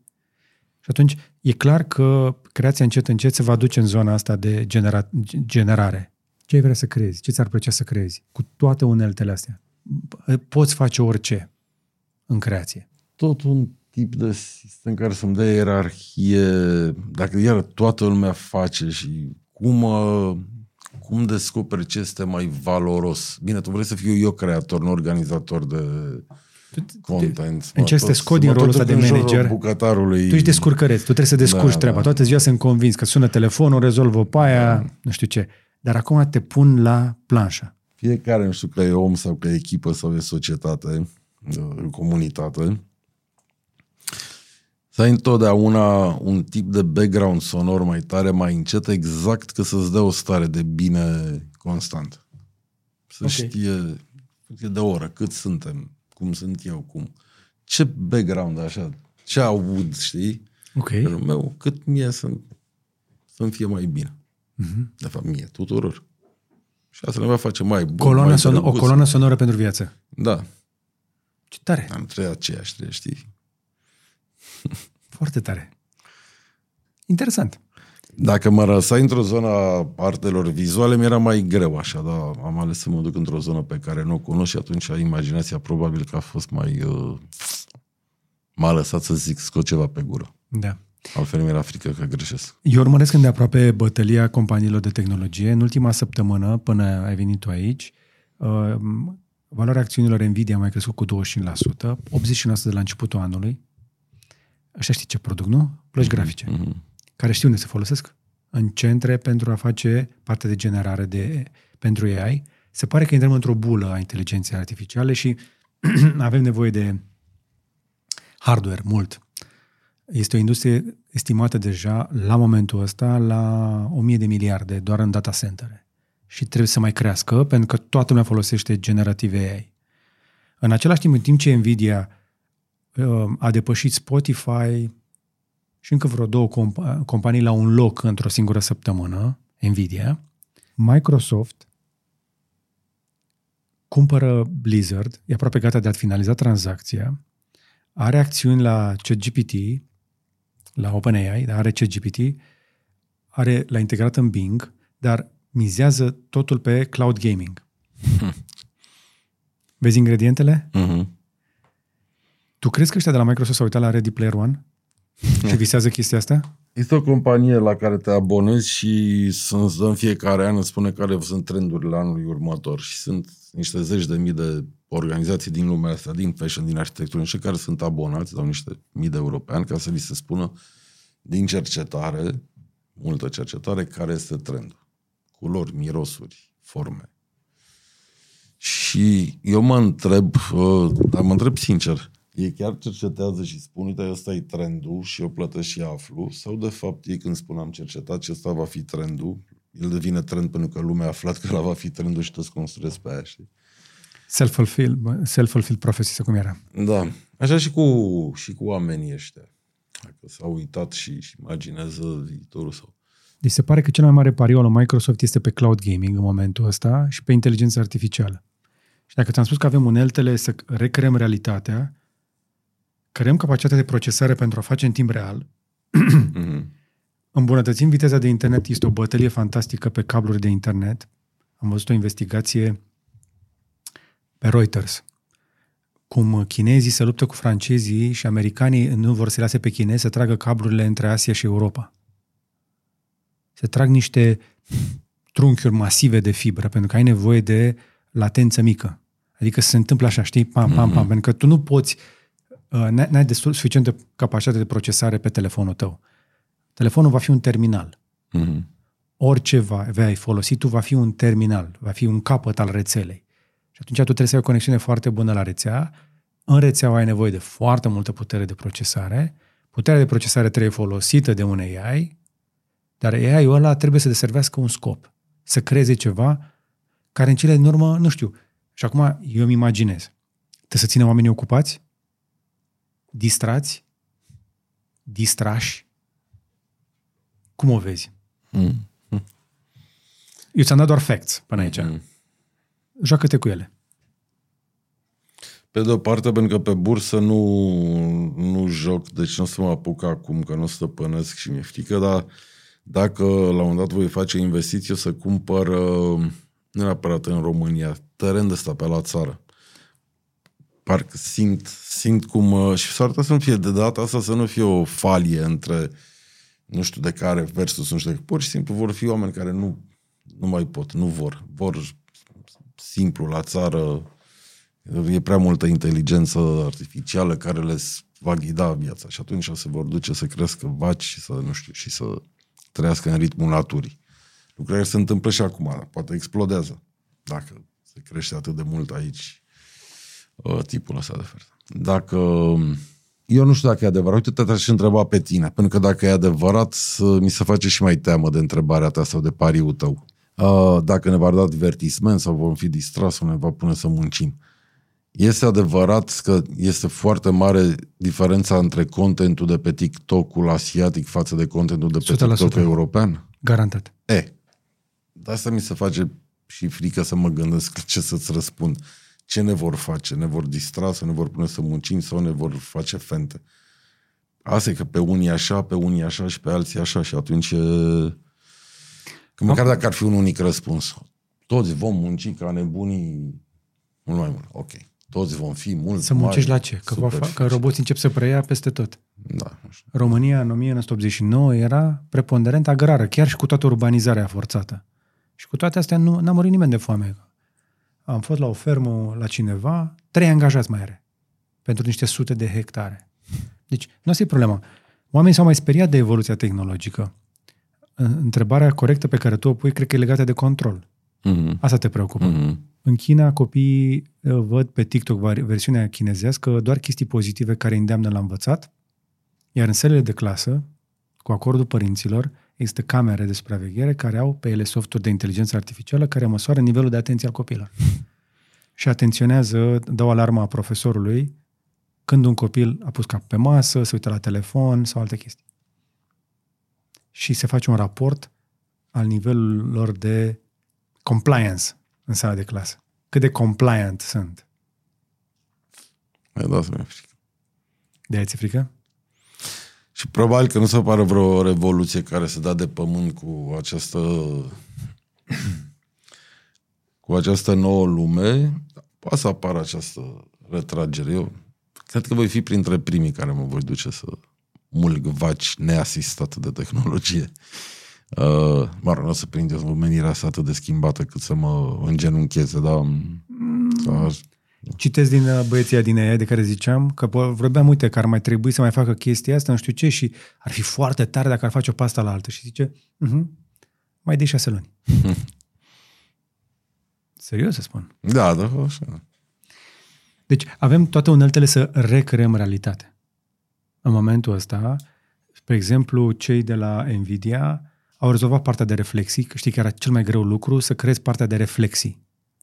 Ca să, ca să păcălești ochiul că vezi ceva real, poți în momentul ăsta randa în 3D orice obiect. Mm-hmm. Problema este că, pe exemplu, la paharul ăsta, nu e doar paharul ăsta, lumina îl lovește din foarte multe unghiuri și sunt aproape mm. o infinitate de reflexii de lumină.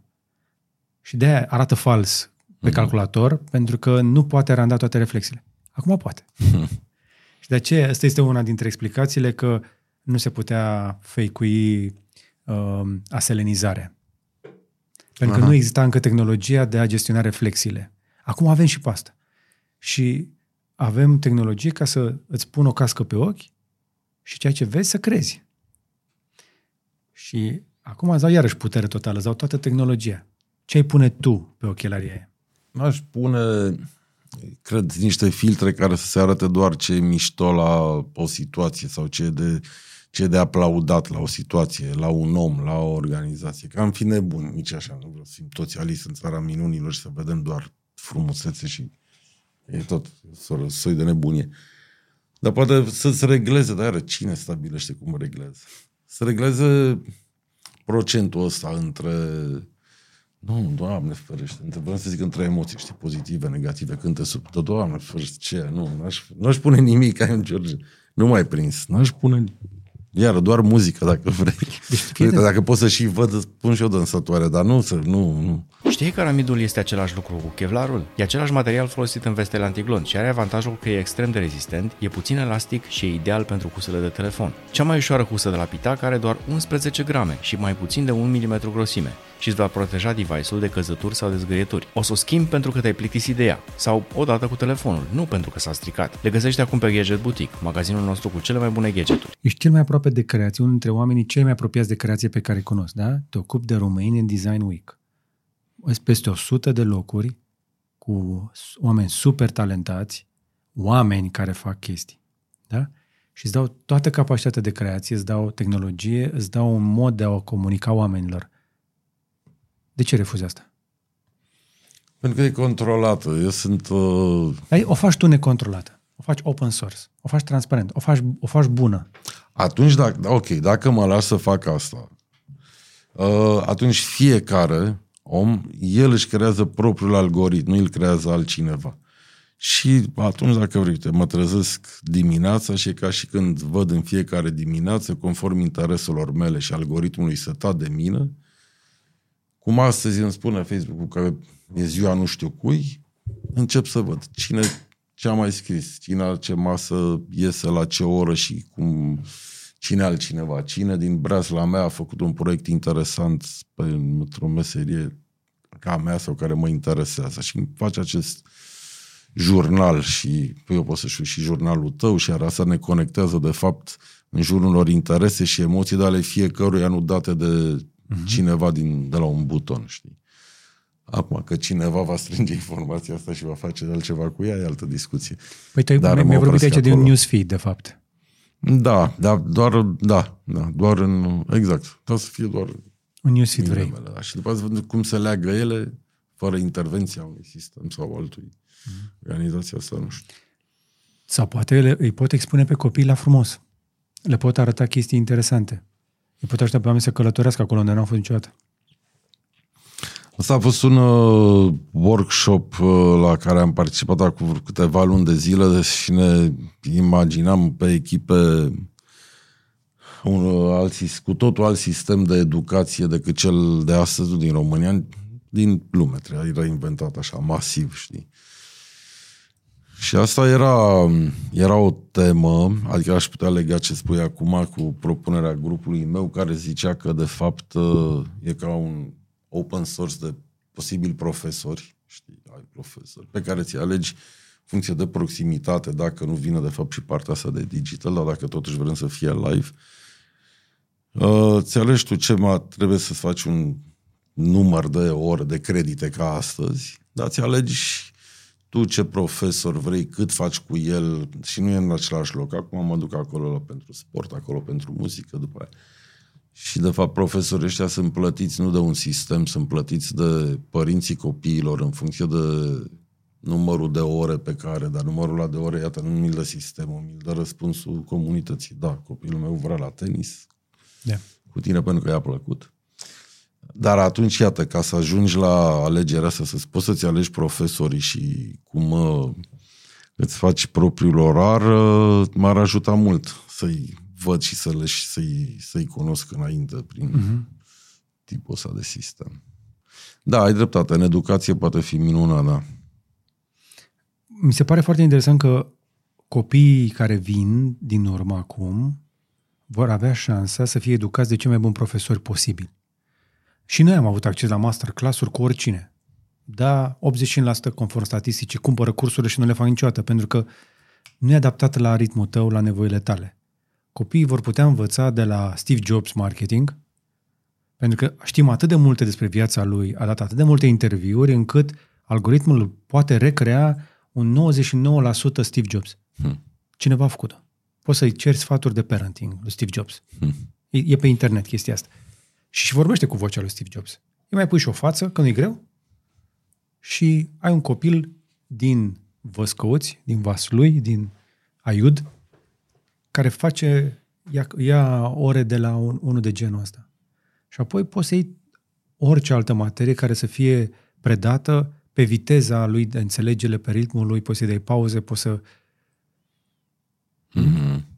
Cum ți se pare? Da, e minunat. Am citit acum de curând uh, despre platforma făcută de domnul Micle. Micle? Micle? Așa? Micle. Micle. Nu? Cu care, de fapt, pune video cei mai buni profesori pe materii, pe vârste diferite, care predau, mm-hmm. iată, online. S-a părut minunat. Da, e deja trecutul. Da, da, da. da nu, dacă ăla e minunat, da, de aici extrapolând. I-aș lua cei mai buni profesori, i-aș băga într-un studio, i-aș uh, randa în 3D, i-aș filma 3D, după care le-aș da un soft, o aplicație în care să răspundă la sute de întrebări. Efectiv să le dai o, să îi plătești o lună de zile doar să răspundă la întrebări cât să le iei ritmul, verbul, mm. simțul, să îi înregistrezi la clasă. Efectiv să strângi suficient de mult corp de antrenament, ca așa se numește, cu ei, încât să poți să-i recrezi digital. Pentru că, să fie iertat, oricât de special ne credem noi, suntem totuși niște mamifere, bipede, mm-hmm. cu niște limitări. Mm-hmm. Ne ard, ne pornesc un număr limitat de neuroni, fac ei niște conexiuni interesante, după o vreme nu prea le mai fac pe toate, dar un 90 și mult la sută din tot ce suntem noi, cred eu că poate fi copiat de tehnologie. Da, uite, știi ce mi se pare foarte, că ar fi valoros, așezat tot pe Universul al Educației. Chiar acum două ore vorbeam cu o persoană pe care abia am cunoscut-o, cunoscusem, și care îmi spuse că 10 ani a fost medic, somatolog, ortodont și acum și-a deschis o, un, un restaurant. Pentru că era bună, era foarte da. bună în meseria ei, dar nu avea nicio legătură cu da. vocația, pentru că tatăl ei, tot medic fiind, a împins-o spre a fi și ea medic. Și asta e o da, discuție veche și măcar din jurul copiilor mei, dacă nu mai larg decât atât. Pentru că mi se pare atât de fals să-mi imaginez eu cum mi-ar plăcea Matilda să fie arhitect și să tot... Uh, hai, tata, hai, hai. Hai cu arhitectura. Hai cu arhitectura. cum mi se pare la fel de, de nicăieri și să ia pe la 17 ani să zic, a, eu cred că e tare să fii avocat, o să dau la drept. Nu știu, că pe TikTok. Abia avocat acum. Cum negociem cu ce crede ea și își imaginează ea că e meseria aia în țara asta și nu în alta, în realitate și nu în filme, în, sau cu propriile noastre scenarii despre ce ne-ar plăcea să fie copiii noștri. E, uite, tipul ăsta de... Da. ar ști să-ți arate așa, parcurs, cum se poate după aia duce în diverse zone un tip de Cinci cariere până la 25 de ani. Da. Sau iarăși, același, ai făcut avocat, așa, pentru drepturi civice și pentru ONG-uri, sau e de business, sau e de... Și să-ți fac trasee și chiar să-ți imaginezi puțin ce, uh, ce ți s-ar potrivi. Și valoros, lumea, oamenii ar fi mai degrabă mai fericiți pentru că așa sunt mai mult, ar fi mai multe mari șansele de a-și suprapune cariera cu vocația reală. Și atunci, sigur că ești mai fericit. Sau poate pentru că pur și simplu ar schimba mai des, pentru că oamenii habar nu ce doresc. Da. Dacă ai putea să ai o altă carieră, dacă ai luat de la început acum, ai dat reset? Cred că astăzi, dar de vreo 5 ani, pot să scot asta pe gură. Cred că astăzi uh, aș fi făcut ceea ce își dorea tata ca eu să-i făcut arhitectură și mie s-a părut că nu mi se potrivește.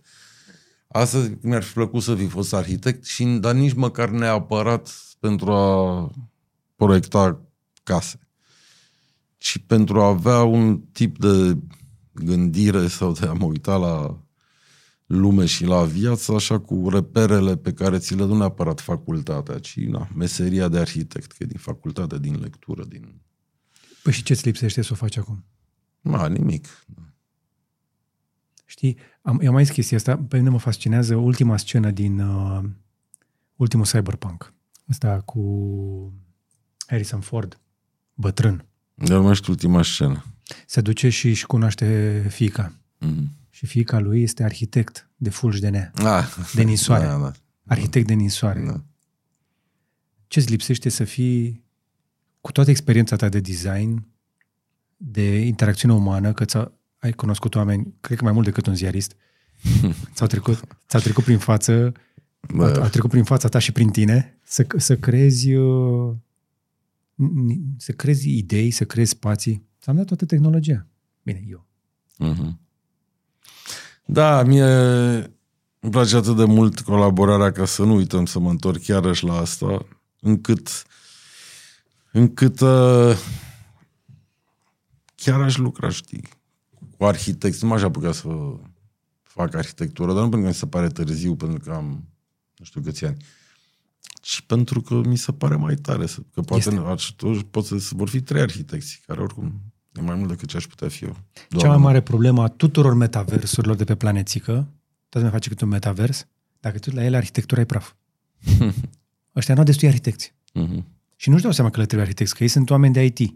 mhm, Știi, n-au estetică. mhm, În spațiul ăla nu, nu e nu știu cum. Și vorbeam, spre exemplu, cu Timi Ghiurău. Știi pe Timi? mhm, mhm. Iubita lui este arhitect. Și colaborează cu ea la un proiect de uh, metavers care arată mult mai bine pentru că are arhitectul în casă. El înțelege VR, ea înțelege arhitectură, mai, mai, mai, mai are în echipă pe Cristian Ețiu care face business, nu știu ce. Sunt oameni foarte diferiți care reușesc să facă un produs care, bă, arată mai bine, știi? Nu arată ca... Cele mai multe spații în astea metavers pe care le-am văzut până acum sunt seci, sunt uh, colțuroase. E ca în viața reală. Când omul lucrează cu arhitect sau fără arhitect. Lucrezi fără arhitect, te trezești cu asta pe perete. Uite, nu ți se pare cam colțos? Păi este. Știi, auzi, știi tu Mi-e pe place. cineva? Ne- o să fie bine. ne- Știu pe cineva, o să fie bine. Mă descurci și pe mine? Bine, îți mulțumesc că ți-ai făcut timp și răbdare. Uh, ți-am, uh, ți-am forțat un pic creativitatea, dar să știi că eu cred că e nevoie ca oam- ca oamenii ca tine care au, au atât de multă experiență să aibă curajul să se uite în zona asta, pentru că abia acum cred că vă putem dezlănțui cu adevărat. Pentru că dacă nu vă dezlănțuiți și voi către tehnologia asta, tehnologia asta o să creeze doar niște sisteme în astea Mm. netede. Da, și dacă nu te uiți, uh, probabil mă, cu atenție mai mare, rămâi în zona fricii. Și Ai văzut? din aia n-ar ce să iasă bine, da. Ai văzut prima ta reacție care a fost? Da, da, da. Păi la mine, pe când, da, când, da, da. Bine. Mai, ne mai vedem, mai povestim? Da, când vrei, trecem peste frici. Bine. Uh, Andrei Bolțu, mulțumesc. Eu mulțumesc. Tata la Romania Design Week, care tocmai ce s-a, ter- uh, s-a terminat. Sper că ați fost și ați văzut. Sper că v-a plăcut. Um, sper că v-a fost de folos ce ați auzit astăzi. Dacă vi s-a părut interesant, dați măcar cu like și cu share ca algoritm, pentru că AI-ul de la YouTube trebuie să știe că v-a plăcut, ca să recomande și altora. Și apreciem și susținerea voastră, ca orice proiect de succes, acesta nu este suficient de sponsorizat, așa că depinde de voi. Uh, Încercați să dați cu super thanks, deveniți membri sau să aruncați o privire pe magazinul nostru online pentru că puncte puncte creator economy. Și cam atât pentru astăzi. Dar până data viitoare să vă fie numai bine.